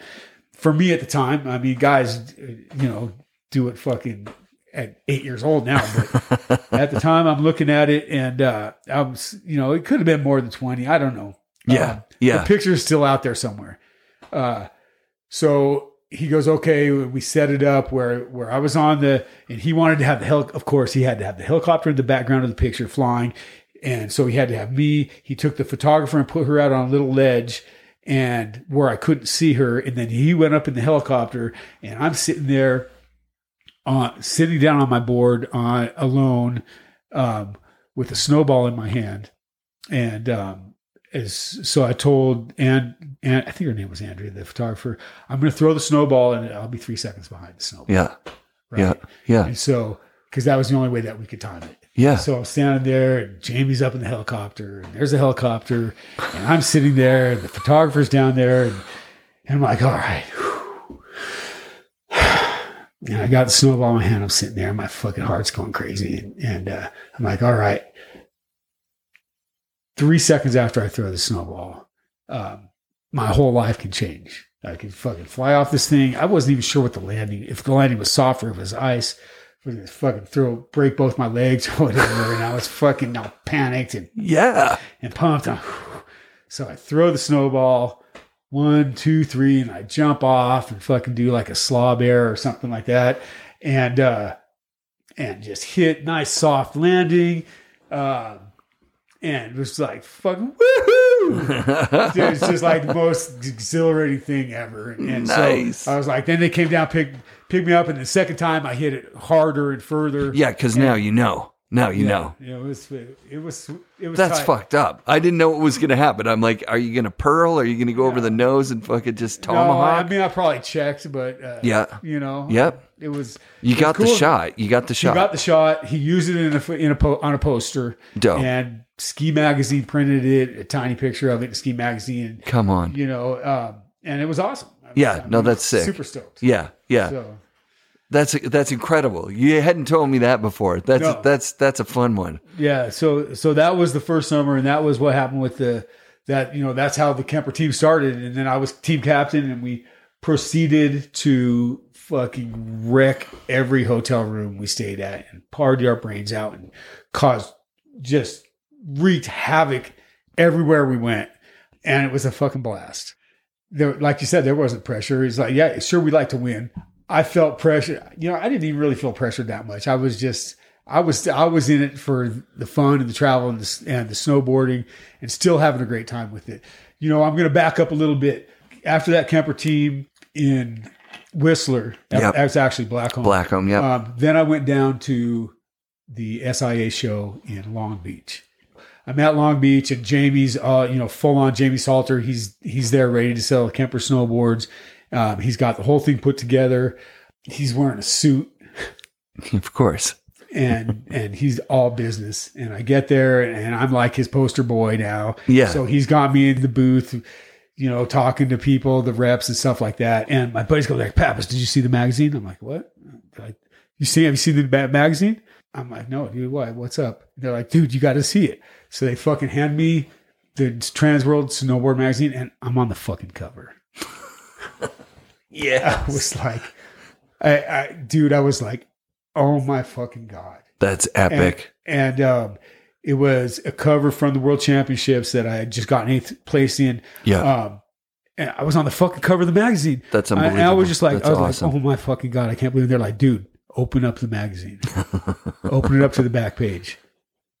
I'm like, well, what? Why? And so I open it up to the back page, and there's a fucking Kemper ad, and it fucking says Pappas in two inch fucking hot pink le- letters, Yeah. and it's got that Sonny Miller photo of me doing that mashed potato. the mashed potato up Yeah. at, up and, at and I was like, it, it, I was stunned and dumbfounded, and I, I was just like over, uh, overwhelmed. And uh, suddenly, I was just like, and everyone at the trade show was just like, "Pappas, fuck," you know, and and uh, I didn't know what I. It, it was just, it was like one of the most amazing feelings to have that happen, and um, yeah, man, I was just super stoked about it. Dude, that's super amazing. Yeah, talking to Kevin today, there was no buy-in. Jamie couldn't buy a cover. The cover came from good style, epic layout of the shot. You know, like these guys were purists. They weren't about the money at that point, not even close. They were like the best. The best shit goes on the cover. We don't care if they're in the mag or not. So that that says a lot. It says a lot. Yeah, I um, I I, I couldn't believe it. It was Yeah. fucking. It, it just Dude, that's so awesome. yeah. I was super stoked on it, and so uh, so that was that just like um, it. In the end, you know, it it, uh, I felt a lot of pressure from it because all of a sudden I was fucking somebody. Yeah. You know, I Yep. was like, it, it was, it was, uh, it blew my mind. And so I went to the contest and I had a lot of people, you know, uh, uh, um, everyone has haters. I don't know if I had people hating on me or anything, but they're like, dude, you're not, you know, I, I felt like an imposter in a lot of ways. Like I didn't deserve to be a, to have a full page ad in the back of the magazine and be on the cover Right. and be at the contest. I got eighth place at world, you know, I Right, right, right. top five, you know, Sure. um, but I'm still rolling with it. yeah, you're you top know? 10 anyways. Whatever. Uh, yeah, um, just just surely because I didn't fall right on Yeah. my run. Uh, but anyway, uh, so that was like September of '88, Mhm. and so you know, so I was stoked on that. Jamie got us a, a apartment, or got me an apartment in uh, in Silverthorne, and my buddy Dave Dowd uh, was riding for Crazy Banana Yeah. at the time. Yeah. Uh, but they Harry Harry Guns is the guy that wrote, uh, I know him. was crazy. But I don't Yeah. really know Harry. Yeah. Uh, but they had flown Dave to to Europe, and Oh, sick. um, yeah, Dave was like, um, Dave is a guy who des- who deserves everything that I had. Dave deserved that and more because the guy was such a fucking incredible snowboarder I got you. time. Um, and uh, he, you know, uh, Crazy Banana wasn't coming through for him. Uh, Naked didn't have Al didn't Oh, have the yeah. money. Right. Al didn't have the money to to take care of Dave and send him because this is this next year skate snowboarding was was exponentially bigger than it was the previous year. Totally. You know, um, it was a different scene. Yeah. Um, and so anyway, I, I said, Dave, uh, um, I talked to Jamie. I said, we got to put Dave on your team. Um, he's, you know, fucking, this guy's fucking unreal. And, uh, Jamie's like, okay. And, I, and he said, you know, me and Dave we were roommates. He, uh, I got, I didn't get Dave, but I helped him negotiate with Jamie just because I spoke Jamie's language. And so, you know, I said, "D- I was like, Jamie, you, you know, it's worth your while to sponsor this guy. He's a fucking legend. And so Jamie went with it. And, uh, so we got, I got Dave on the team and it was fucking awesome. Yeah. We proceeded to, you know, that, that was the, my first trip to Europe was for World Cup. I qualified. I went to, uh, they had the World Cup time trials in Purgatory that year. Um, and I qualified second in the country in the bumps. Wow. Yeah, I said moguls. yeah. Yeah. Second in the country in moguls on a snowboard. and so I qualified for the World Cup in moguls. And so that put me, I didn't even qualify in the pipe. So we went to Europe. Jamie paid our trip to Europe, he bought our tickets. He came through um, for a week. Yeah. And then we called him up asking for money. And um, since the first the first race on the World Cup was in Lech, um, And Zurs in Austria, and uh, there was a no snow year, and so the, the bump contest was ridiculous, and uh, I didn't qualify in the pipe. I think, uh, Yeah. Yeah. and so Jamie sent us home. And he's like, I'm not paying for anything us on the trip. You guys all got to come home. So it's me, me and Dave and uh, uh, a guy named Rich Varga. Um, I think I think that's it. Rich from, uh, I Salt- met him. Salty Peak. Yeah. Yeah. From Yeah. Salt Lake City. Yeah. Yeah. Yeah. Um, so yeah, uh, so that was my first trip to Europe, and uh, then so now I'm caught up. Then we proceeded to wreck every fucking hotel room we want. It was Hetzel going crazy, and Noah, and and uh, um, uh, just just the whole Kemper team. When you're on the road, are you still, are you taking a hiatus from, from drugs at that point? Or are you kind of like s- sneaking off and So uh, I quit doing hard drugs during the snowboard season, Yeah. and I would just drink and smoke weed Mhm. with the rest of the Mhm. crew, and, Mhm. and you know the scene. Yeah. And so, Well, but- also but hard- you were older, right? Like you were 27. These these guys are in their early 20s. yeah, uh, Yeah. Or, or still in their teens, Even their it- teens, So at that right, time, right, right. yeah, and I was like, I'm an old man. They're like, Hetzel's calling me old man, and I'm like, 26. you Yeah, know, yeah.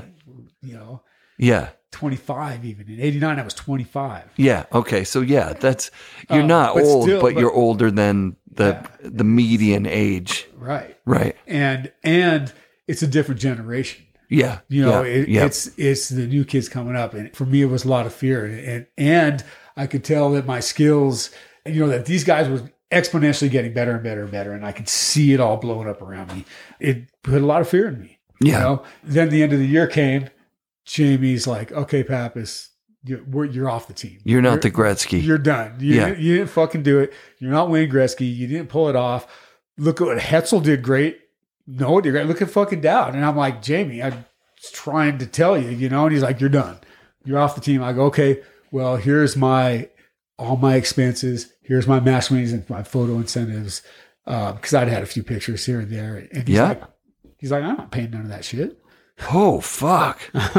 I'm like, you know, and I've been borrowing money from my parents to travel. And, Right. And, Right. Because you've got do- this contract. You're like, hey, I'll pay you back when I get the money from right. from this so guy, this. my he's boss. like, he's like, fucking sue me, George, sue me. oh. And um, you know, he's pissed. He's like, look, look, you you know how much money you fucking cost me? Look at all these hotel rooms. Look at everything, you know. And, and he's just laying it out, and he's he's pissed off, and he fucking kicked me off the team, and he was just done with me, and um, in, in in no in no uh, nice way either. Right. No, that And- sucks. So, uh, so I was like, fuck it, you know, and I went and, uh, got high. You know, that's the only, that's the only coping mechanism that I had. So I went, went back to fucking went to the city and did hard drugs all summer. And, Wow. uh, um,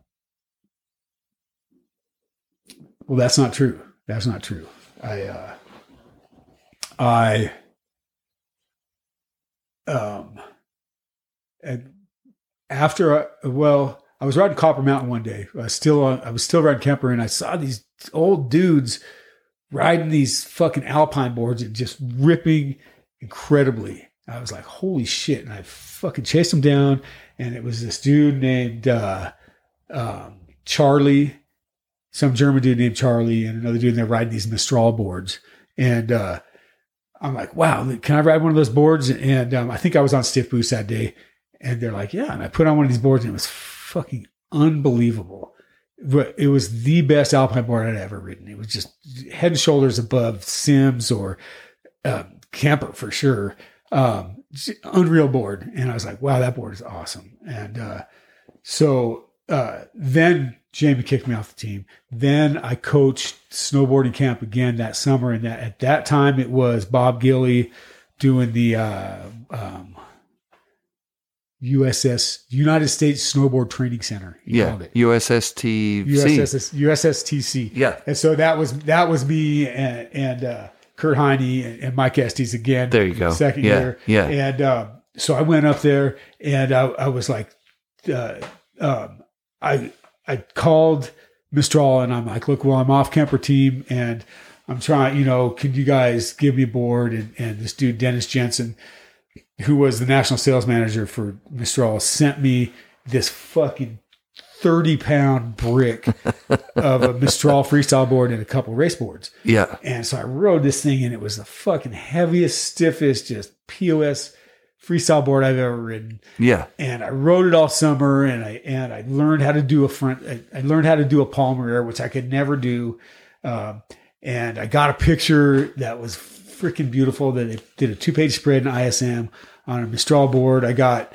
Uh, I learned how to do an eggplant, um, and got printed in Thrasher. I had two or three pictures, a full page in Thrasher. Damn. Um, I, and I think the only reason they printed it is because I was wearing a Eleven Rockets T-shirt, um, Sick. doing a big backside air. And uh, anyway, so I got so I got some publicity um, riding this board, and I w- and I was all about their race boards, but their their freestyle board sucked. Um, so I did the camp, USSTC. Then I traveled down to California. I think that the trade show was in San Diego that year. So I show up at the trade show and Jamie Salter's there and he has done with George Pappas. As a matter of fact, he made a t-shirt that said, it had a picture of me, uh, the Sonny Miller photo that was in the full page ad. It said, Pappas, no place to land. like he, like it's a burn, hell? like it's a burn on me. So he made a bunch of them. and They're all wearing them around at this thing. Like, Yeah. like, like, fuck you, Pappas. You're not going to get sponsored by anyone. And I'm like, and they gave me one. I'm like, this. Is, I go, They thanks. gave you one I'm like, even. thanks, Jimmy. What the you know, fuck? in, in snowboarding and fucking rock and roll, any fucking press is good press. Yeah, you know, man. make me a Yeah, bad boy. I don't yeah, care. Fuck, sure. that's going to pay off in the long run. Sure. So- and what the hell kind of why bother? Like it, it's that's such a bizarre move to make. Yeah, it was just he's just like fuck you, Pappas. Wow. And uh, He's already fucked you over. Like it's you well, didn't do anything to him. Honestly, I'll say something about Jamie Salter is he came through on everything he said he would come through for with me. Right. You know, even though his his style is, you know, it is what Jamie Salter is. Jamie Salter. Yeah. Um, one thing about him is he told me everything he did for me except for in the end when he cut me and said "fuck you, sue me." Yeah. Um, he came through on everything. he yeah. said. Yeah. Yeah. Yeah. It would be great if Jamie Salter uh, came, called me up tomorrow and said, "Hey, Pappas, you know, here's your here's your match winnings." The dude's a fucking billionaire now. Yeah, that would be sweet. Make it right, That Jamie. would be sweet. Yeah. Make it right. If you're listening to the show, call me. I'll give you his number. Make it right. There you go. There's my two cents with Jamie. But uh, And give give me one of those shirts. I want to know where to land I- shirt, man. I want I wanted a shirt too because I, lost it. So so anyway, um, I I uh, I went to the trade show. Uh, I talked to Dennis Jensen, who, who he was selling these boards. You know, um, trying to be Mistral and trying to break into the U.S. market with Alpine boards wasn't happening for him. And so I wrote him a letter. I, I said the, the guy that I met at Copper Mountain was was the owner of Mistral Snow. Oh, no way. Snowboards. His name is uh, Charlie Mesmer, and uh, so I wrote Charlie a letter and I said, dude, um, I go, your boards, your Alpine boards are the best I've ever ridden. Unbelievable boards, but this is the U.S. and we need uh, uh, everyone here rides freestyle. If you want, I could help you guys design a freestyle board. And um, you know, be, you know, I would love to keep riding for you guys, and and um, I'll, I'll help you design a board. And uh, I really had no idea what was going to happen with that. I was just putting it out there, and about I guess it was probably October that same year, I got a call or a letter or something from uh, from Dennis, and he said, "You know what?" He goes, uh, "He goes, yeah, they want to take you up on that board." Wow. So, as a matter of fact, we're flying you to Munich next week. wow. No Uh, way. Here's a check for five grand. No. Oh my God. And so we want- Lightning strikes twice. Like, We- what the fuck? That's amazing. So not only that, but it's going to be a pro model. And I was like, no fucking way, no way. So so it happened. Yeah. They they flew me to Munich, um, and and um, and I designed a board. You know, I gave them my specs on a board, um, which aren't even anything close to what production was, like we talked about earlier. Yeah. Yeah. But um, yeah, and, and I Yeah. Talk about the board that you designed because it's it's ahead of the time. Yeah, so uh so this is this is 1989 90 season, Yeah. I believe. Or maybe it was 80 80. I don't freaking remember. Sure. It's it's in that time zone. Yeah, I think this I think this board is the 90 and then the purple one was the 91. So That makes sense. so I saw Craig Kelly with that year was riding uh was riding Burton. He had switched over to Burton, but uh, he was riding the mystery Air because they couldn't tell because of his contractual obligations. That Yeah. no one knew what company it was until his contract ran out. But Yeah. but anyway, I, I I looked at his board and I I took the width of my foot straight across is how wide the board was. My back foot straight across is the width of the board, which Yeah. is more which is wider than this one. Yeah. Um, yeah. And I obviously was the man doing the BFM, going doing faking. I've been riding backwards all year, so I was like, I'm going to do a 100% symmetrical board um, that's this wide, and I wanted it to have a lot of side cut for the pipe. Um, so I took the side cut off Craig Kelly's board, and I just measured the you know at the waist how far it was, and I said, and I put that side cut. I had no idea about you know parabolic side cuts or progress anything like Blended radius. Yeah. No. None no. of that. I had no idea.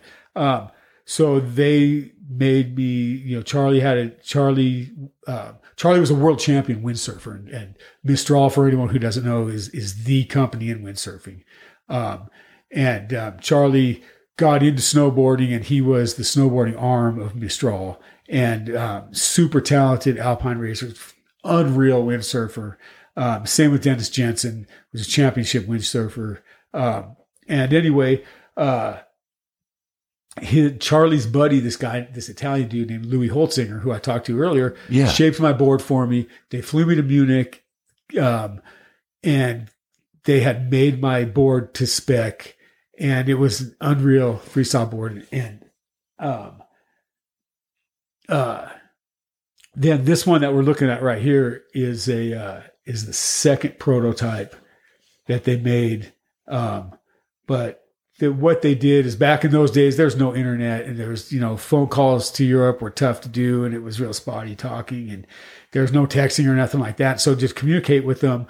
Um, I, I was under the impression that they were going to do my pro model with the graphics I wanted was flat black with uh, my signature, the size of my signature on the back of the board and a little M dot on front, which is the Mistral logo and flat black. And then it's just a simple board like that. Would have So- been for the for that time. That would have just crushed it. Yeah, Yeah. I thought so. I Yeah. was Hell like- yeah. and so then they send me this board that looks like a fucking tablecloth, an orange tablecloth with Yeah. with blue all over it, and they notched out the nose and tail.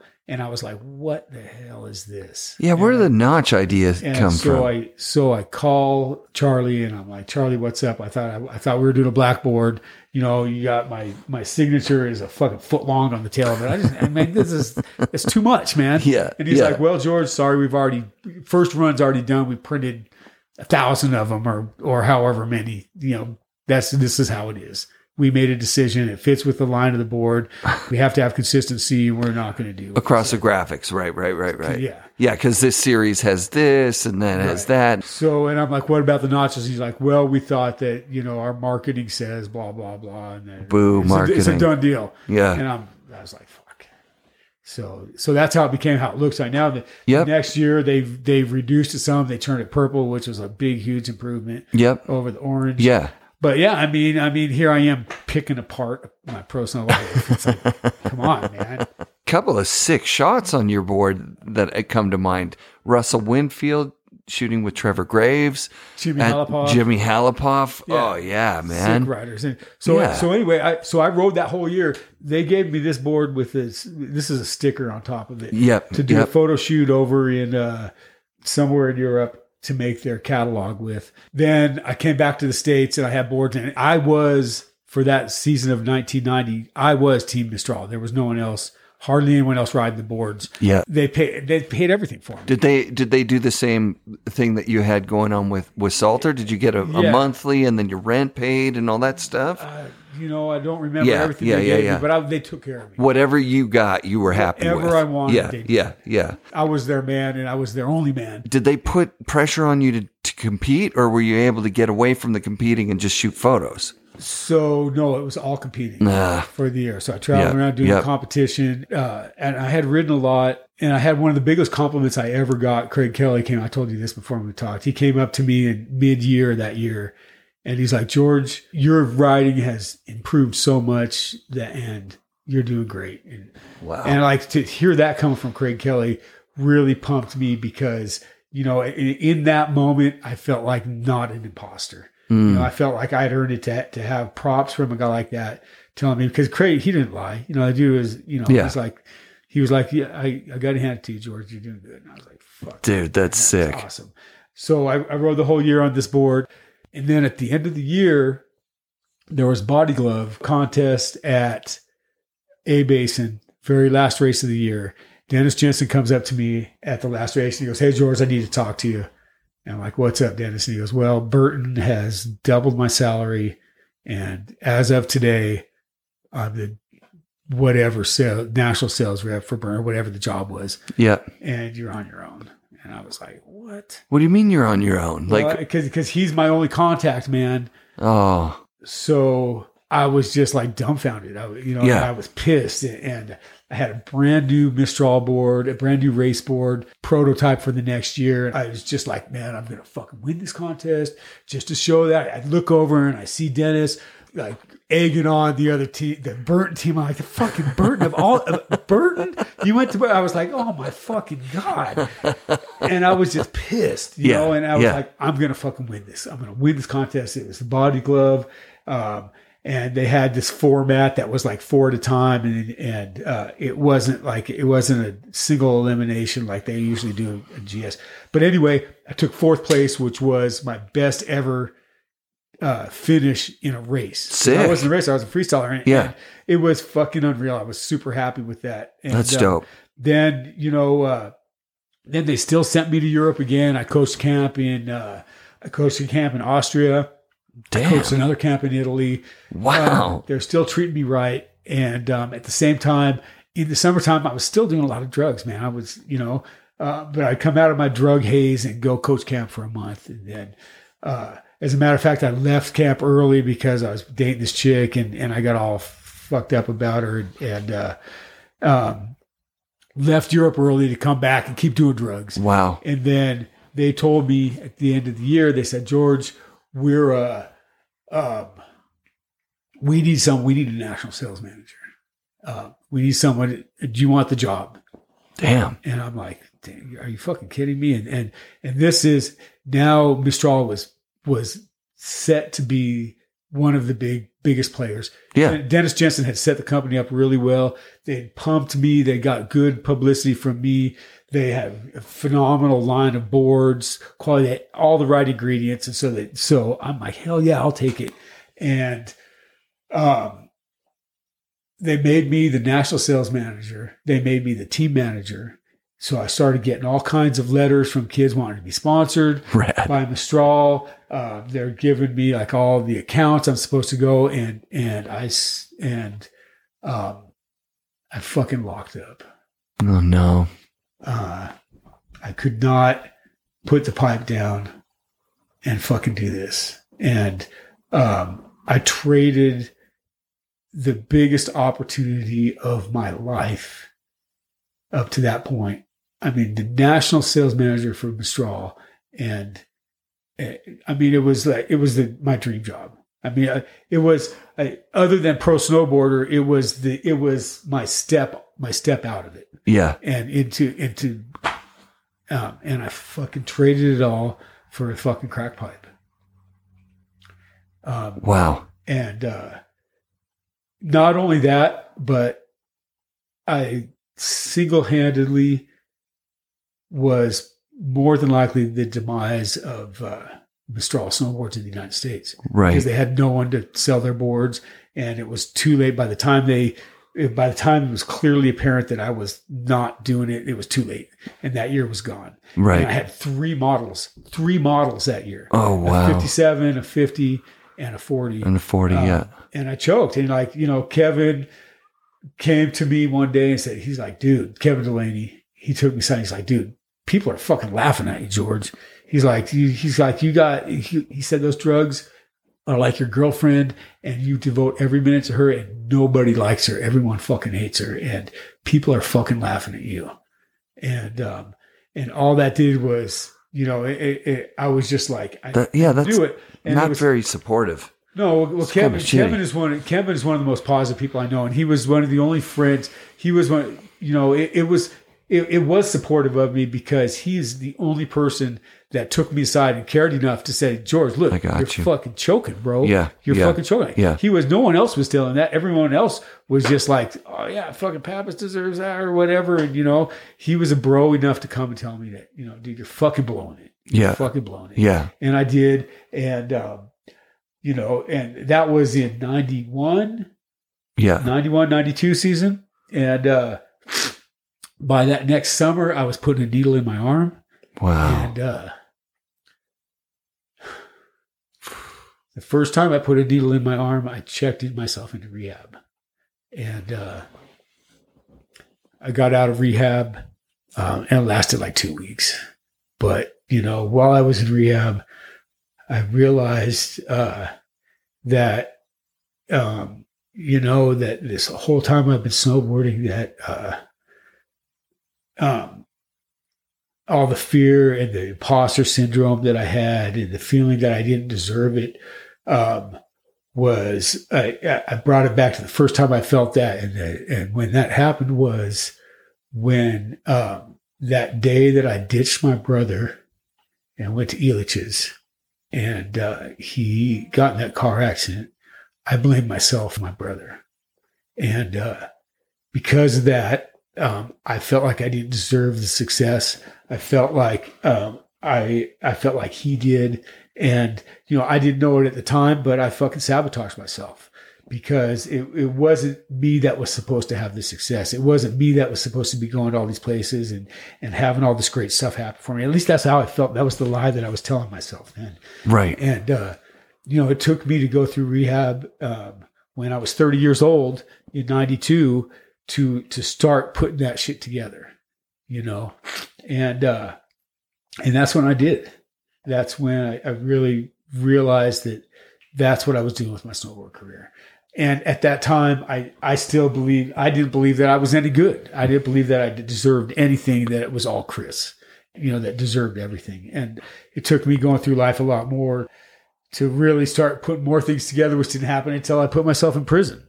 And, right. And finally quit doing drugs for and, and got some recovery and some time away from them enough to to uh, get a little bit of emotional health and, and uh, a little perspective on my whole life.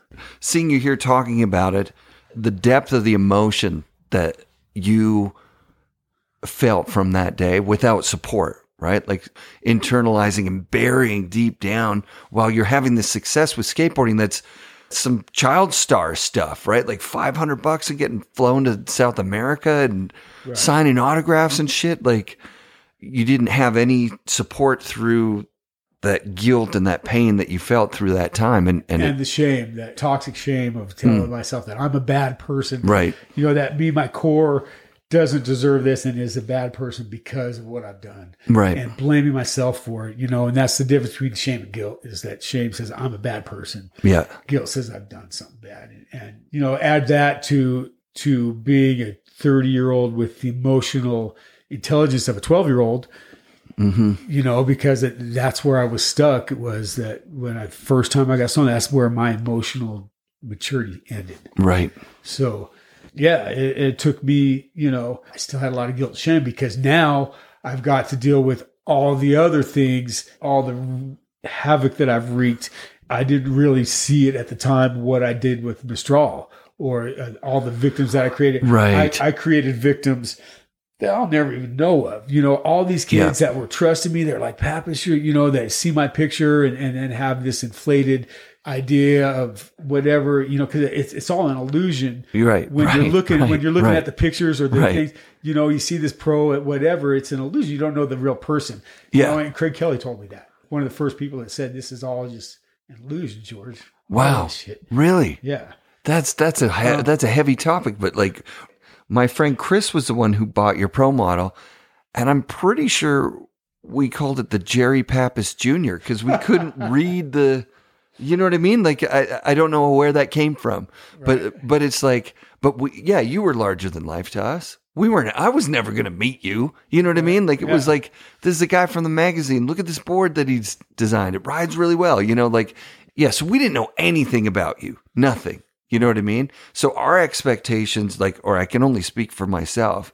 My expectations were you design a good board and you had already done that. So you, like transaction completed, you know what I mean? Yeah. And so then we would watch the magazines and if you would have kept going in there and, and we probably would have followed you to the next thing, right? Like yeah. that's, I was surprised when I Googled your name. No, it came through my Facebook feed or something because the snowboard industry is fairly small.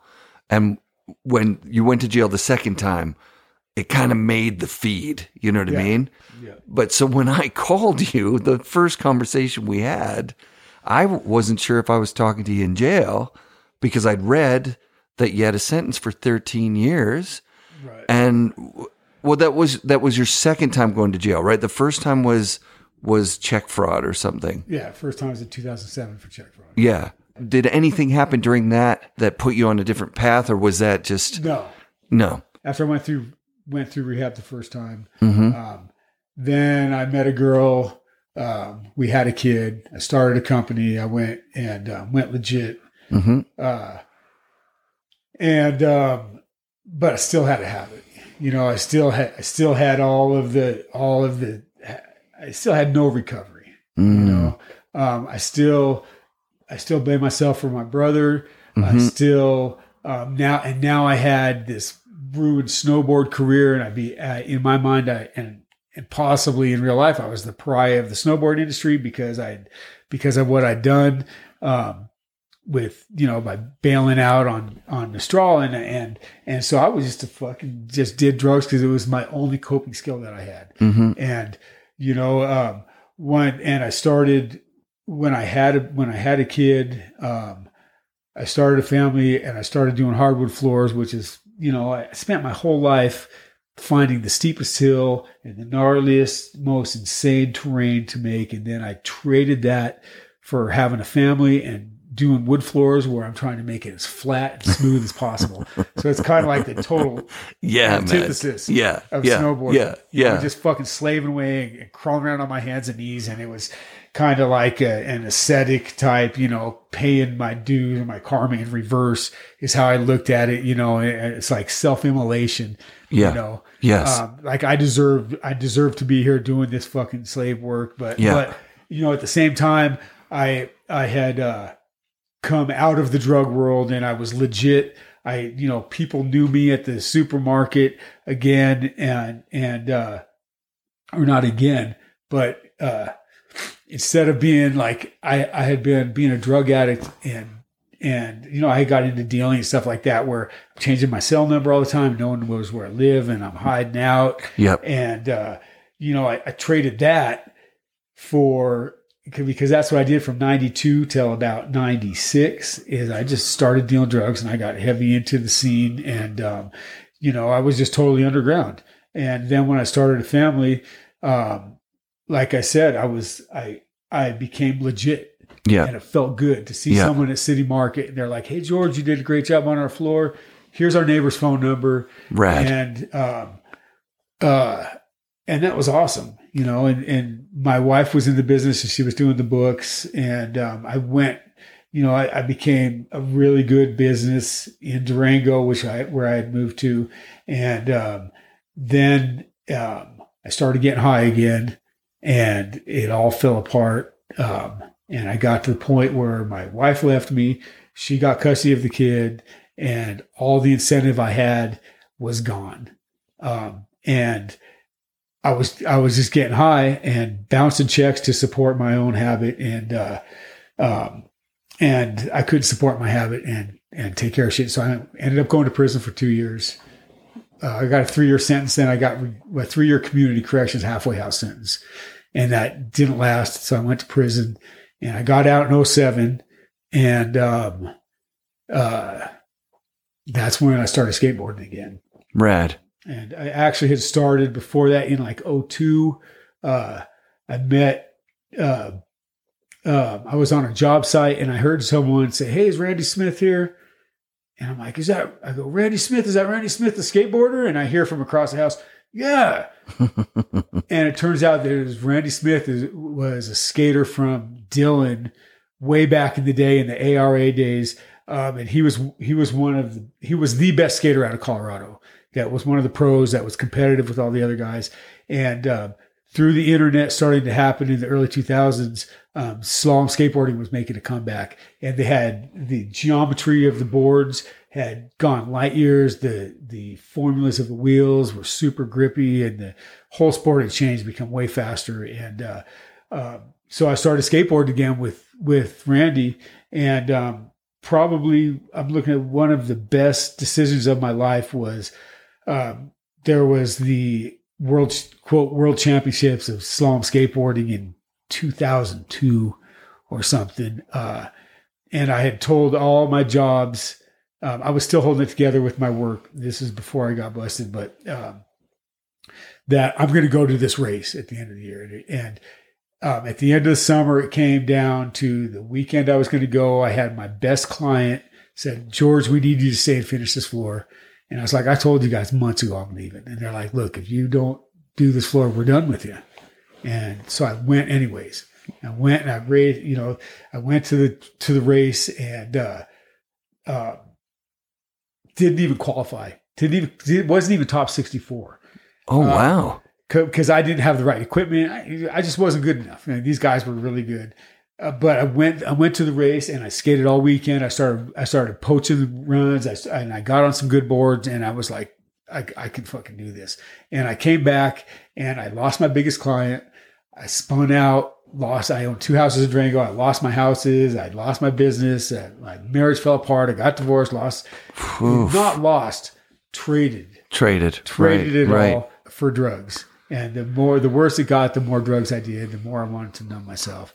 And that's how I ended up getting into prison. Mhm. And so when I got out of prison, Chris again had been sending me concrete wave magazines. Right. And I did, I did a couple races before I went down. You know, I, I was still, I was good.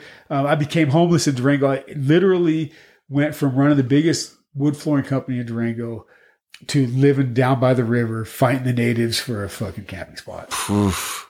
like I, that this, I did that, you know, and Yeah. I had a, six year old son who who knows if he ever saw me like fucking on the side of the road, fucking passed out by the railroad tracks or anything like that. Right. But that's that's what I did with my life. That's And, uh, heavy. then I went to then I went to prison and I got out and um, I started skating again uh, in 2007. 2008 I got uh, third place at the World Championships in Sweden. Damn. I got crowdfunded by the slalom skateboard community. They sent me to Sweden. Oh I man. traveled Europe for a month. Uh, got third at Worlds. 2009, I won the whole thing. I won the overall Shit. World Championships of slalom skateboarding at age 43. That's amazing. Yeah, I was pretty stoked. I got to say that that's the the only time in my life where I 100% gave it my all and lived up to my whole potential um, because I was so committed to it and I was doing something that I loved so much that um, and, and I did it, you know, and and um, it, and it was unbelievable. That's big. you know? Yeah, like where you actually gave yourself the win. Like I I earned this. Right. And and I didn't have, you know, it, it wasn't like in snowboarding where I was just like in snowboarding, I was just, you know, it, it I was so fucked up about everything. Um, and I was, you know, I, I knew that I wasn't, I knew I could never be the best. I, it was clearly obvious that there is no fucking way. You guys are unbelievable. But in slalom, I've been doing this since I was fucking 12 Yeah. and I see Yeah. the best, and and I, it was a perfect storm for me. Um, I, you know, I, I knew that not only could I be the best, but I knew I was the best That's at, at the time, and and there was no question in my mind that I wasn't going to win, and I did it, and and and uh, I'm proud of that. That's you super know? sick. Yeah. Um, so uh, after that, after I won, I had big plans to uh, to do the same thing with downhill skateboarding. I was going to win Maryhill, which is the biggest race in the country, and Yeah. and um, I started getting high again. I had a, I had a girlfriend that you know was um, she was an addict also, and we started getting high together. And, and uh, you know, I'm not going to put any blame on her for anything. I'm responsible for every decision I make, and I, you know, I pulled her down with me in a lot of ways. But we got heavy into doing drugs and wound up.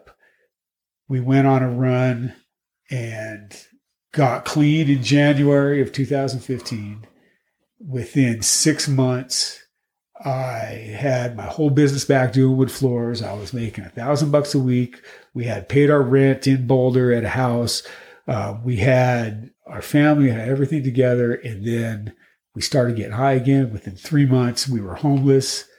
And I blamed her. She blamed me. And I wound up taking my car and drove it into traffic pole down the street at 60 miles an hour. I undid her seatbelt about a mile before. I put my hand over it, and then about four blocks before I crashed the car, I took my hand off. She put her seatbelt back on, and I crashed into a traffic pole at about 60 miles an hour and uh, woke up in the hospital with attempted murder charges That's what put me in prison. I ended up with a 13 year sentence for it. She walked away from the accident unhurt. That's the that you know that's the only saving grace of the whole thing. I got 13 year sentence out of it, and I got out of prison seven months ago. To get out after five years, something had to happen in there. You know, my only goal originally was to get out of prison as fast as I possibly could. hmm And, um, you know, I even bonded out and I still got high. Uh, I hooked back up with her. Wow. Uh, no one knows this, Wow. but uh, I hooked back up with her when I was out on bond. hmm Um, so now my family knows after they listen to this. And um, then we got high again. And my family pulled my bond and sent me back to jail. So I went back to prison. I went into prison on uh, June 15th, 2016. And that's the last day that I was high. It's the last day I used tobacco it's the last day that I put any drugs in my body except for caffeine. hmm Um, Congrats on that, man. hey, thanks. Uh, and uh, you know, I, uh, my whole goal, like I said, was was to uh, was just to get out of prison as fast as I could. And I found some dudes that have been through the system, and they said, you know, do do this. You know, take every class you can, get into every program you can. Um, you know, my first thing was to try to get a smaller sentence because I was facing 38 years. And, Oof. and um, so I got into this uh, um, JET program. It's a, like a therapeutic community program here at Boulder County Jail. And um, it's run by the uh, Naropa, which is the Buddhist college, Buddhist university here in town. Um, it was run by Naropa graduates. And so it was a mindfulness based uh, rehab. And they, we did uh, um, a lot of meditation, uh, CBT classes, victim impact, anger management classes, and um, you know, and, and I I had a good friend that was like he was trying to get a minimal sentence, and like he and I had a had a competition to who could get the most classes, do the most extra credit, read the most books, and and and do the and do do the most. I wanted to do the most, Yeah. and somehow in that process, um, I became motivated to change. I went, you know, they, they say there's stages of change, and, and I went from like contemplating, from, like before I was just trying to get out, and then I'm like, well, you know, God, this feels good, and I started to to connect the dots about stuff. You know, I started to look at my snowboard career and realize that hey, I, I did that because, you know, uh, because I, I I didn't want to feel, you know, and, and I had I had all these lies that I was telling myself, and it all, it all started to becoming clear to me. And I had some really great mentors and some really great therapists at Boulder County Jail. Then I went to prison, and um, and that all ended.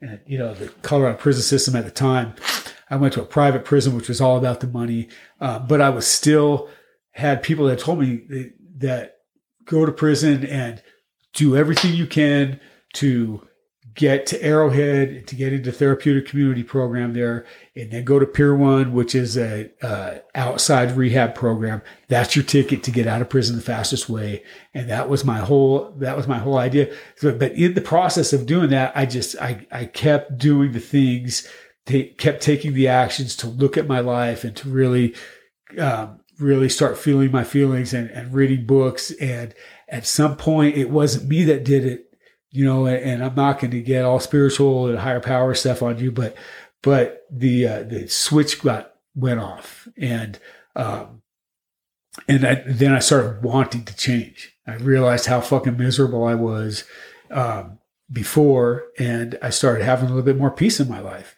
You know, I could I could be with myself by myself and not be miserable and, and not want something outside of you know outside to be happier and um, you know, when I finally did make it to Arrowhead and I did this TC program, it was just the, the most phenomenal, uh, the, believe it or not, the most phenomenal five years of my life Wow. was my prison experience. Um, I just, you know, I met some of the best people and, and, and I found recovery, you know, um, and, and, uh, um, and I, I was helped out by other people that uh, really have. I saw people that had what I wanted. Guys that had been locked up for you know. Uh, one one buddy of mine was uh, locked up since he was 19 for a double murder, and the dude is one of the most together, uh, emotionally intelligent people I've ever met in my life. And and um, you know these people have been through it, and I and I it's like I looked at them, I'm like I want what they got you know, this this therapeutic community that I was in was a peer run community, and uh, we uh, it, it, was all about um, it was all about the you know the the term is being your brother's keeper. It was all about being your brother's keeper and helping other people through it. And I did a year of the pro. I did 13 months of the program. I made it through, um, and then I became a mentor, and I mentored people for another year. Yeah, and um, you know, I, I, got in there and that's where I figured out, you know, that's where I looked at it and I figured out, man, you know, I have, uh, when I was 13 years old, when I was 12 years old, and I told myself this lie that I was responsible for, for crippling my brother, that I also told myself a lie that I don't deserve success and, and that I'm an imposter and that I'm not good enough. And you know and i and i realized growing up the youngest of 11 kids that i from the time I was a little kid that I competed for attention and I and um, I got this. I told myself this lie that I'm unlovable. Oh man. You know, and um, these are these are terms. You know, everyone. These are universal things that we all tell ourselves. Mm-hmm. You know, it, it um, people have it, it, changes a little bit. Circumstances are different in everyone's lives, and and a lot of people come out with with ideas. I'm unlovable. Uh, I'm broken. Uh, I don't deserve it. Mm-hmm. You know, I'm stupid. Mm-hmm. And um, so these lies I've been telling myself my whole life, uh, I learned some skills on how to have awareness, number one, of my thoughts and my self talk, um, to really like to listen to listen to my self talk and to be in touch with my feelings and to see how my thoughts and my feelings together will lead me to certain behaviors and I, and I've recognized how to stop my, you know, I'm not perfect. I'm not even very good at it. I don't think better than I was yesterday. Um, but I, I, I can recognize my self talk in real time and I can see these lies that I'm telling myself. And I have some skills on how to, uh, how to dispute this negative self-talk and saying that everything's horrible, terrible, or right, you know, or, or I'm a piece of shit. And you know what? I'm not. I'm a human being. I'm going to make mistakes. Right. You know, I, I, you know, not being ashamed of all of my, you know, saying I'm a piece of shit. Well, no, I, have done, I've done some fucking terrible thing. I've done some things that are bad, but you know what? I can't change that. All I can do is change my behavior in the future. Maybe I can influence someone else to change. And, and it's become clear to me that, that that's how it works you know, I, not only did I have these guys in prison that helped me to change, and I have eternally grateful to those guys for doing that. But I've had people come up to me as they were on their way out of prison and say, Pappas, you know, thank you. You know, because I help people, I've helped the light go off with other people too. And that's phenomenal. So now that I'm out of prison, it's kind of uh, I'm involved in 12 step programs and I'm involved in giving back and, and service and you know trying to stay humble and grateful. And you got this house, man, from these circumstances, from the, from this. Yeah, I'm just I'm just doing the thing. You know? Yeah, yeah. I, I got yeah. out. I got out seven and a half months ago. Yep. And you know, in that time, I've put my wood floor company back together. Um, I've uh, I've stayed clean the whole time.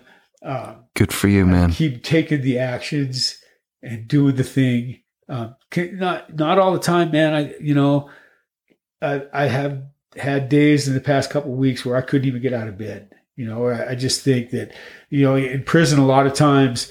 Uh, you, there's nothing expected of me. And I spent a lot of times where I just would sleep for fucking days and days on end and mm. just, you know, get in this funk and this depression and, and, and just, and just let it happen. And especially, you know, a lot of people could relate because of COVID. We, we all got isolated and, and we all spent a lot of time by ourselves. And, and uh, I don't know everyone's story. I was fortunate enough to go back to prison. They let me out in, in February of 2020.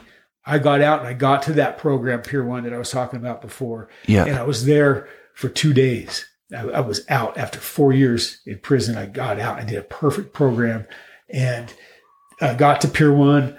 Uh, which is like an 18 month rehab, which is, I was all about it. It was more of the TC. It was more of the, you know, that, that I love. It's, I love the change and I love the growth that I was doing. And after two days, they pulled me aside and they said, Pappas, uh, we hate to tell you, but your victim is at the sister facility next door and there's conflict of interest. So you're going back to prison. Oh, wow. Holy shit. So five minutes later, I'm fucking shackled, sitting in the back of the dog kennel on my way to Denver City Jail. God damn. And I got there, and the next day, COVID hit. And so I watched it on like it, it was so surreal to see it like you know all when they when they regressed me all i could do was laugh and i was like you know what i, I can choose i can choose my actions but i can't choose the consequence and this is Yep. this is a consequence of my action five years ago four years ago Yep. Yep. and so yep. I have I have to take this. And, Yeah. You know, I've already done this for four years. I'm I'm going to be okay. I'm Yeah. going to make the best of this. So I was good with it. You know, I didn't have resentments towards the uh, system or towards her. Um, Yeah. Good for you. yeah, uh, That, that's a tough moment. yeah. I had I had to laugh. Had Yeah. to laugh. So I went. So I went to Denver County and I sat in Denver County watching this whole fucking pandemic un- unfold over the TV. You know, one hour a day when they let me out of my cell. And the most amazing thing happened when I was in Denver County is I unblocked. I started writing about three years ago. And um, I want to write my life story, which is it's pretty eventful. Yeah, man. might like it, you know. Um, Sick, dude. I love it. so uh, so I unblocked in prison and and I was up you know I write all night and I and I got some phenomenal writing done and um, in the I was in Denver County for like two months uh, um, and it was just it was fucking it was one of the best feelings to unblock and to really start writing and to and to create and to really get a lot of these feelings and a lot of these stories out of my head about my childhood and, and different stuff and process it as I was writing it. And um, it was fucking amazing. Um, and uh, so it, about uh, March 22nd of uh, 2020, they pulled me out and they brought me back to prison. They shackled me up and they brought me to Buena Vista, which is gladiator school. If, if anyone knows the Colorado prison system, um, Beauty, it, Beauty and Limon and Sterling are like where the shit goes down. And I, I came from Camp Cupcake at Arrowhead Minimum Security Correctional Facility, Yeah. the TC program, behind the walls at Beauty, and that's where they quarantined me. And then they, then they the next day after they quarantined me at Beauty, um, they bring this fucking white dude in and stick him in my cell. And I'm like, what happened to quarantine? He's like, well, I'm quarantining too. And this, they stuck us both in there. And this guy was hacking and coughing on me for a week. Um, but he, they did his, his temperature never got over 101 when they tested us. And their threshold was 101 in order to be tested for COVID.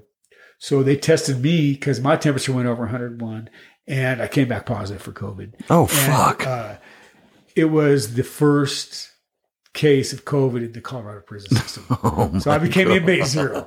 So there's my fucking dubious claim of honor.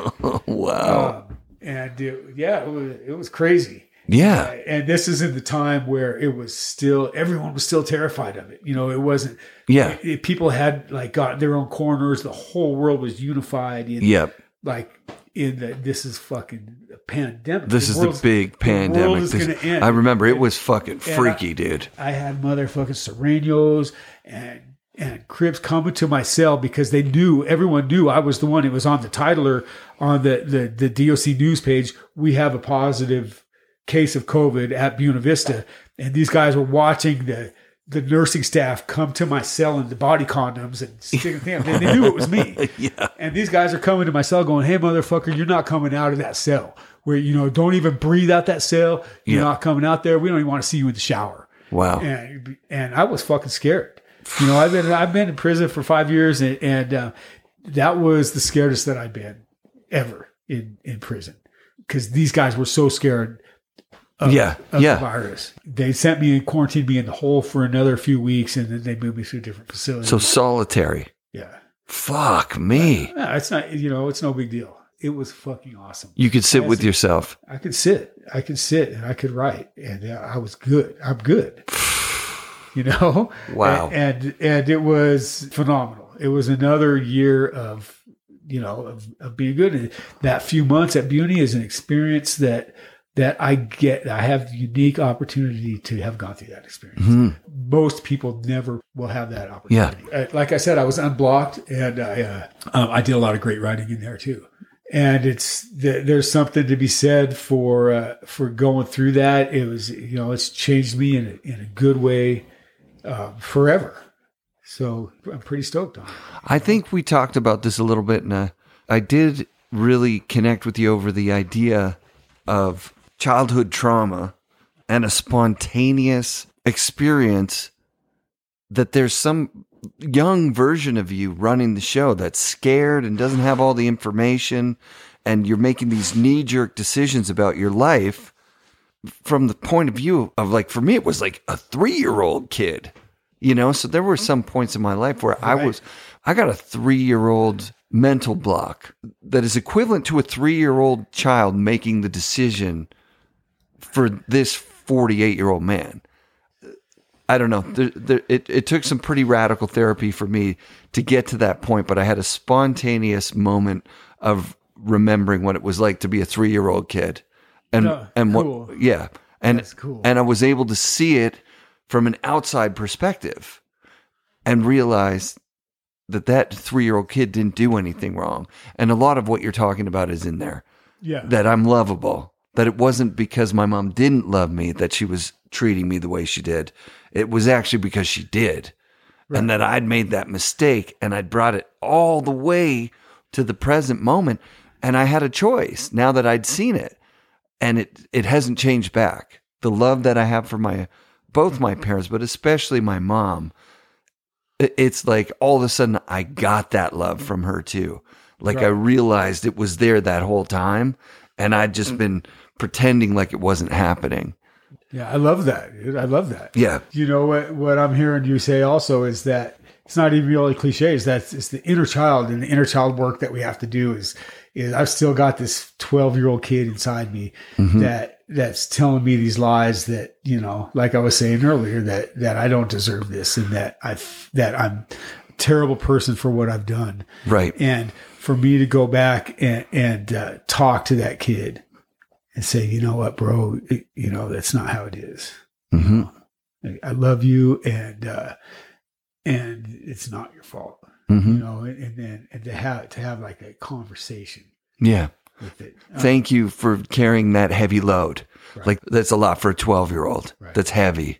yeah, That's heavy. And thank you for you've kept me safe this whole time. You've been working on it, doing your best. And I and I love you and I appreciate you that for that. But I'm a 48 year old man now. I can I can take it from here. right. You just go be a kid.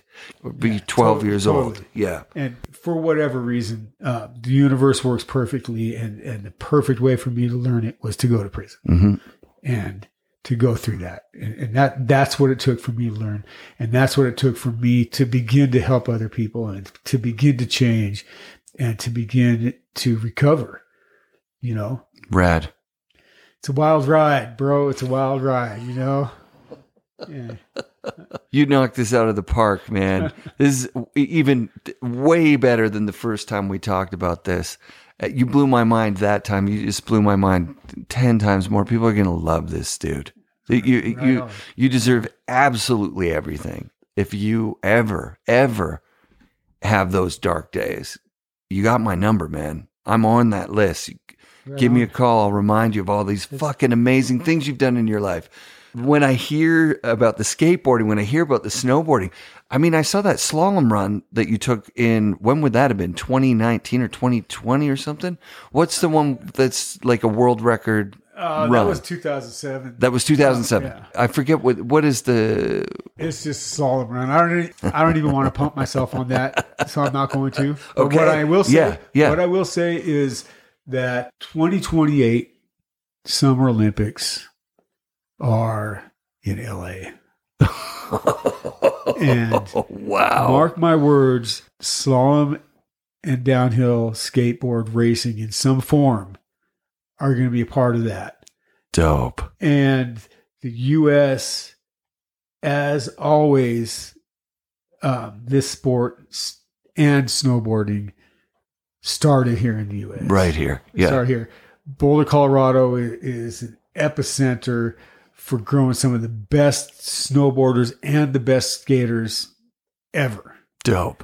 As is Cali, and you know, Yeah, it's, it's yeah. The the bottom line is that skateboard racing will be in the Olympics, and I'm going to do everything in my power to to be a part of that and to help it happen. I have no idea what skateboard racing is going to look like or what the disciplines will be, um, but I guarantee that I will that I'm going to fit into it somehow, and and that I'm just going to use my stoke and my energy to put towards that because you know like, like I said when when I did the world championships. Um, that I gave it everything that I had. And, you know, something that I've learned is like I was talking about at the beginning of the interview, my, my higher power, the universe, the power of uh, attraction or whatever, it gives us all whatever we focus on.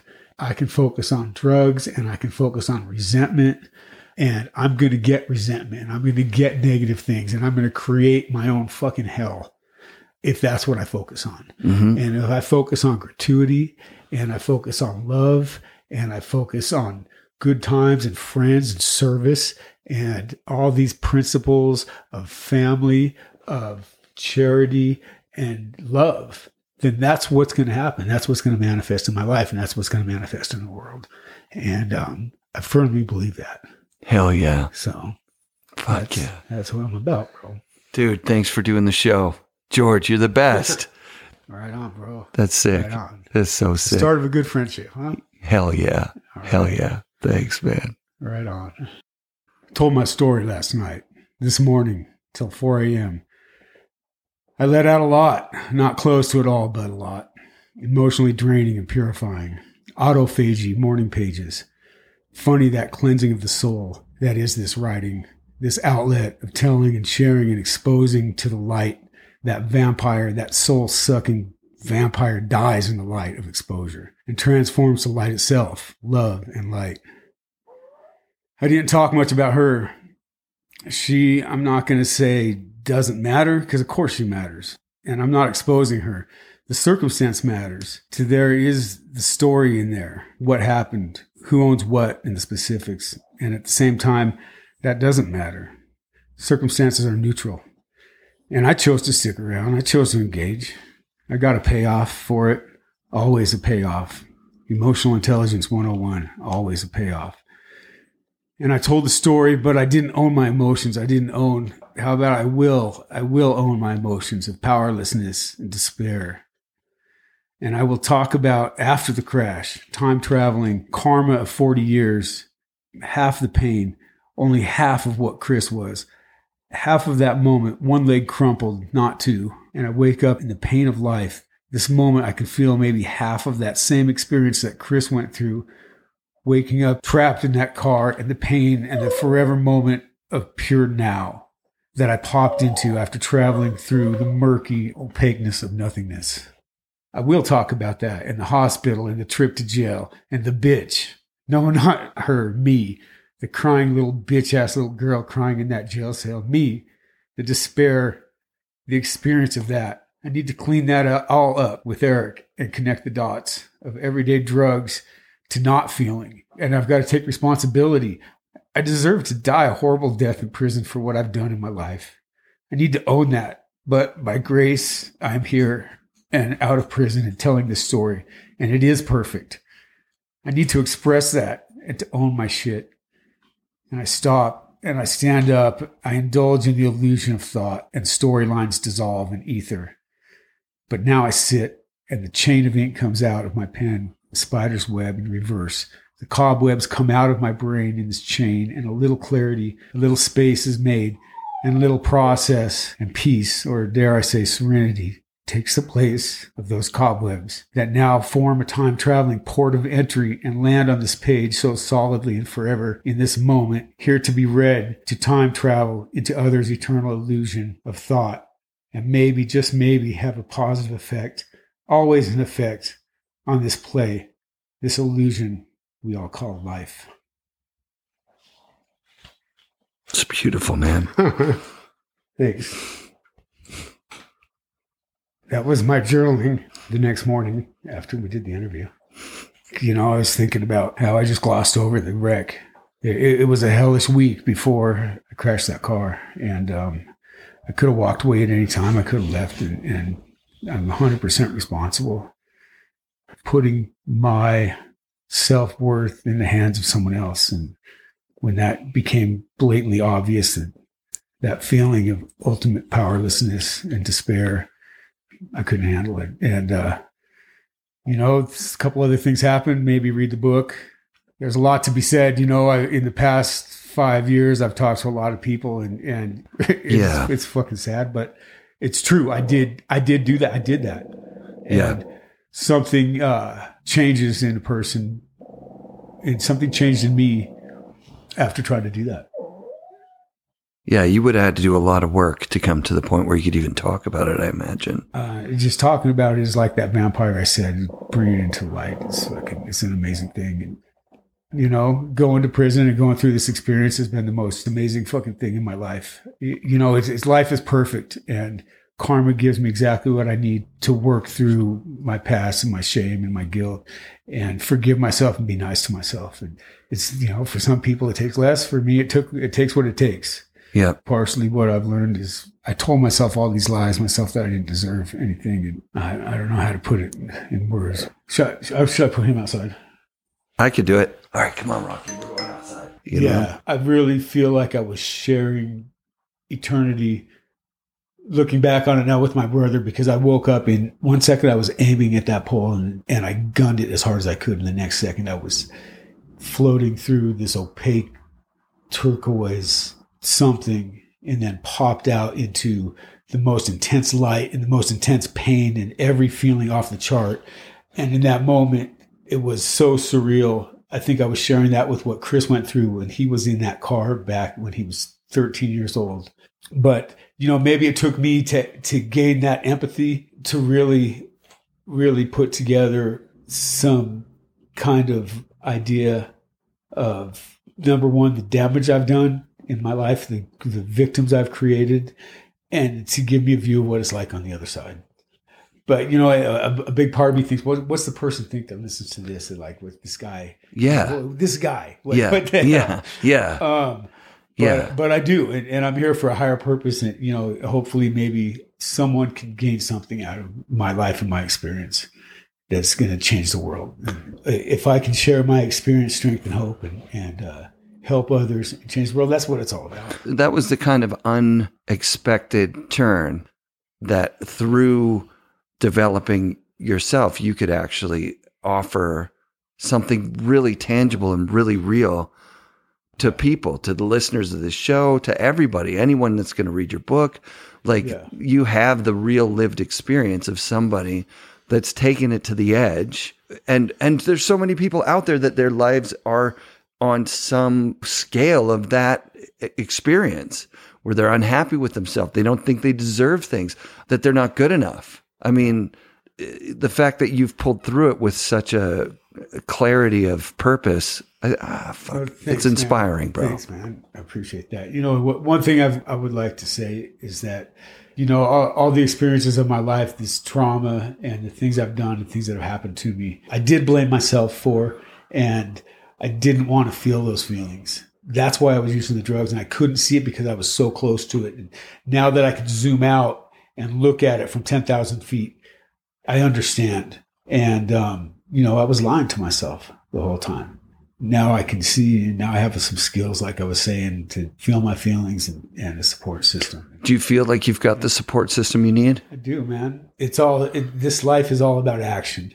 You know, if I keep seeking it out and doing the right things, then um, everything's going to come to me. It's the power of attraction. I, it's like that rap I did when I got out of prison. Yeah. That's like my mantra. Yeah. I, I say that to myself in my head. I was at Trinidad and it was my fourth year anniversary of getting my bond pulled. And it was on that day I went to breakfast and I came back from breakfast and I sat down at my uh, desk in my cell and, and it just flowed out in about a half hour. Wow. And, um, you know, I tweaked it and fine tuned it a little bit, but Yeah. but it's how I feel. And, and it, it kind of is pretty succinct on, uh, Let's hear it, man. so it's now six years, but Yeah. uh, I'm going to say it like it happened that day because the play on words with the four. So, so four years ago, I was locked up physically. Four years ago, I didn't know my identity. Four years ago, I was locked up mentally, didn't know who I was meant to be. Incredibly, I was locked up and I began to be this new entity. Had to be, for my psychology was logically nowhere. Didn't care about anyone out there, just my own hair to save. Wasn't brave, a coward. No power inside, outside, all sour, dark tower. Now it is different. Four years today, mind play, and I say it, my mind is better. I can think, even rhyme unfettered. I watch my thoughts, feelings, and behavior in real time, and it's so clear. I catch my thoughts and switch, pull my mind out of the ditch, and I'm rich. I get better and better. I follow the letter with awareness, and I speak less, less stress, ego less in my life. No longer as big a mess as four years ago when tears did flow until I let go of my big ego. Now, life, I embrace it and I base it on love. I can't be above compassion. My thoughts, feelings, and actions are dictated not by fear and reactions, but love. My responses are stronger. The gap between circumstance and action gets longer and longer. Thoughts, feelings, behavior. I'm a responder. Time traveling, forever commanding the ever expanding landing strip called now. So don't trip. I get better and let it rip because ego has jumped ship and I let go and presto, the right action is so, so in the flow and I just let it be so because I know I ain't in control. Time slow, slow mo, ipso facto, no reaction. I ain't bitter. So I grow and grow. New neurotransmitter, superhighways continue to grow and flow and grow. Four years ago, I was so low, can't grasp how low. I was living in the back of my Volvo, basing my self worth on this outside shit show. Today I look back and my crack a lack of life whack. I was such a knack. Couldn't seem to stack those greenbacks, always getting jacked up at every trap shack off Colfax. Now my life is snapped back. I'm on track to keep my pack with no act, all facts I'm spitting out about how humility and gratuity are paramount. My mind's full of love's pull and I can't bull shit you because I ain't fit to do this without you and I know love's about to explode through. Four years and four years for the breakthrough to know that love permeates throughout all life. And I'm about to get out to life and find out about strife. And I've got to pull out my toolbox rife with ways to deal with this adversity life's about to hand me like candy to a baby. All the temptation of the big city's been waiting for me for four years. And oh yeah, I got fears about the day I get that gate behind me. And I'm a ball of vulnerability and that won't be no time to be front and see. Cause even though it's up to me, ultimately, I got to pull out that toolbox and see that it's love and community supporting me. I can't do this shit alone. Can't you see? That I need my support system, coping skills, and this new identity to handle this thing called life that's in front of me. So when you see me four years in the future, remember this word love and pay it forward. If, if you could drop these mics, I would let you drop them, buddy. I love you, George, man. Thanks, Eric. Appreciate you, man. Thanks for doing this. It's hugely cathartic for me. Good. Yeah. Life-changing. Me too, homie. And Rad shoutouts this week to George Pappas Jr. Since this interview, George has remodeled the house he's in into a recovery home. I mean, it doesn't even look like the same place. It's amazing. George is running a sober living house out of his new space, helping people in recovery by providing a safe space run by someone who knows how important that is. A few weeks ago, George beat Joe McLaren, the eight time world slalom skateboarding champion, and he qualified for the World Skate Games in Argentina at 57 years old. McLaren's only 29. He's been granted an early release from parole. That's a pretty big deal. And probably most importantly, he's reconnecting with his son, Joey. A few days ago, he wrote me, quote, I want to add some audio about my son, about how great I feel to be a father, and my shame and guilt about my lack of parenting and how that contributed to me spitting out, as well as to talk about how much he means to me how he's back in my life now. I listen to the podcast through his ears and see my ego and pride, and I know that I must talk about our relationship. End quote. So we may add an update and tweak the episode to include some of George and Joey. For now, it's important for you listeners to know that George Pappas Jr. is doing awesome. If this episode spoke to you, please reach out. George is active on Facebook, and you can message him there, and I can get him a message if you want to send it through me. I'm sincerely thankful that George gave of himself so freely to the listeners of this show. As I've said many times, George's brother Chris Pappas was head coach at Windells the summer I went. George's mother Charlene Pappas and George's father George Sr. deserve a huge mention here in the thanks, as does George's childhood friend Shane Enholm, who I recorded with earlier this week for the episode. Wise words, Shane. Thank you very much.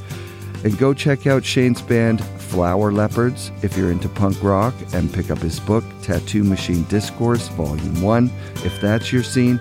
Support rad people. This is the final episode of Season 7. Over the summer, I'll be working on making this thing a video podcast. There, I've said it out loud.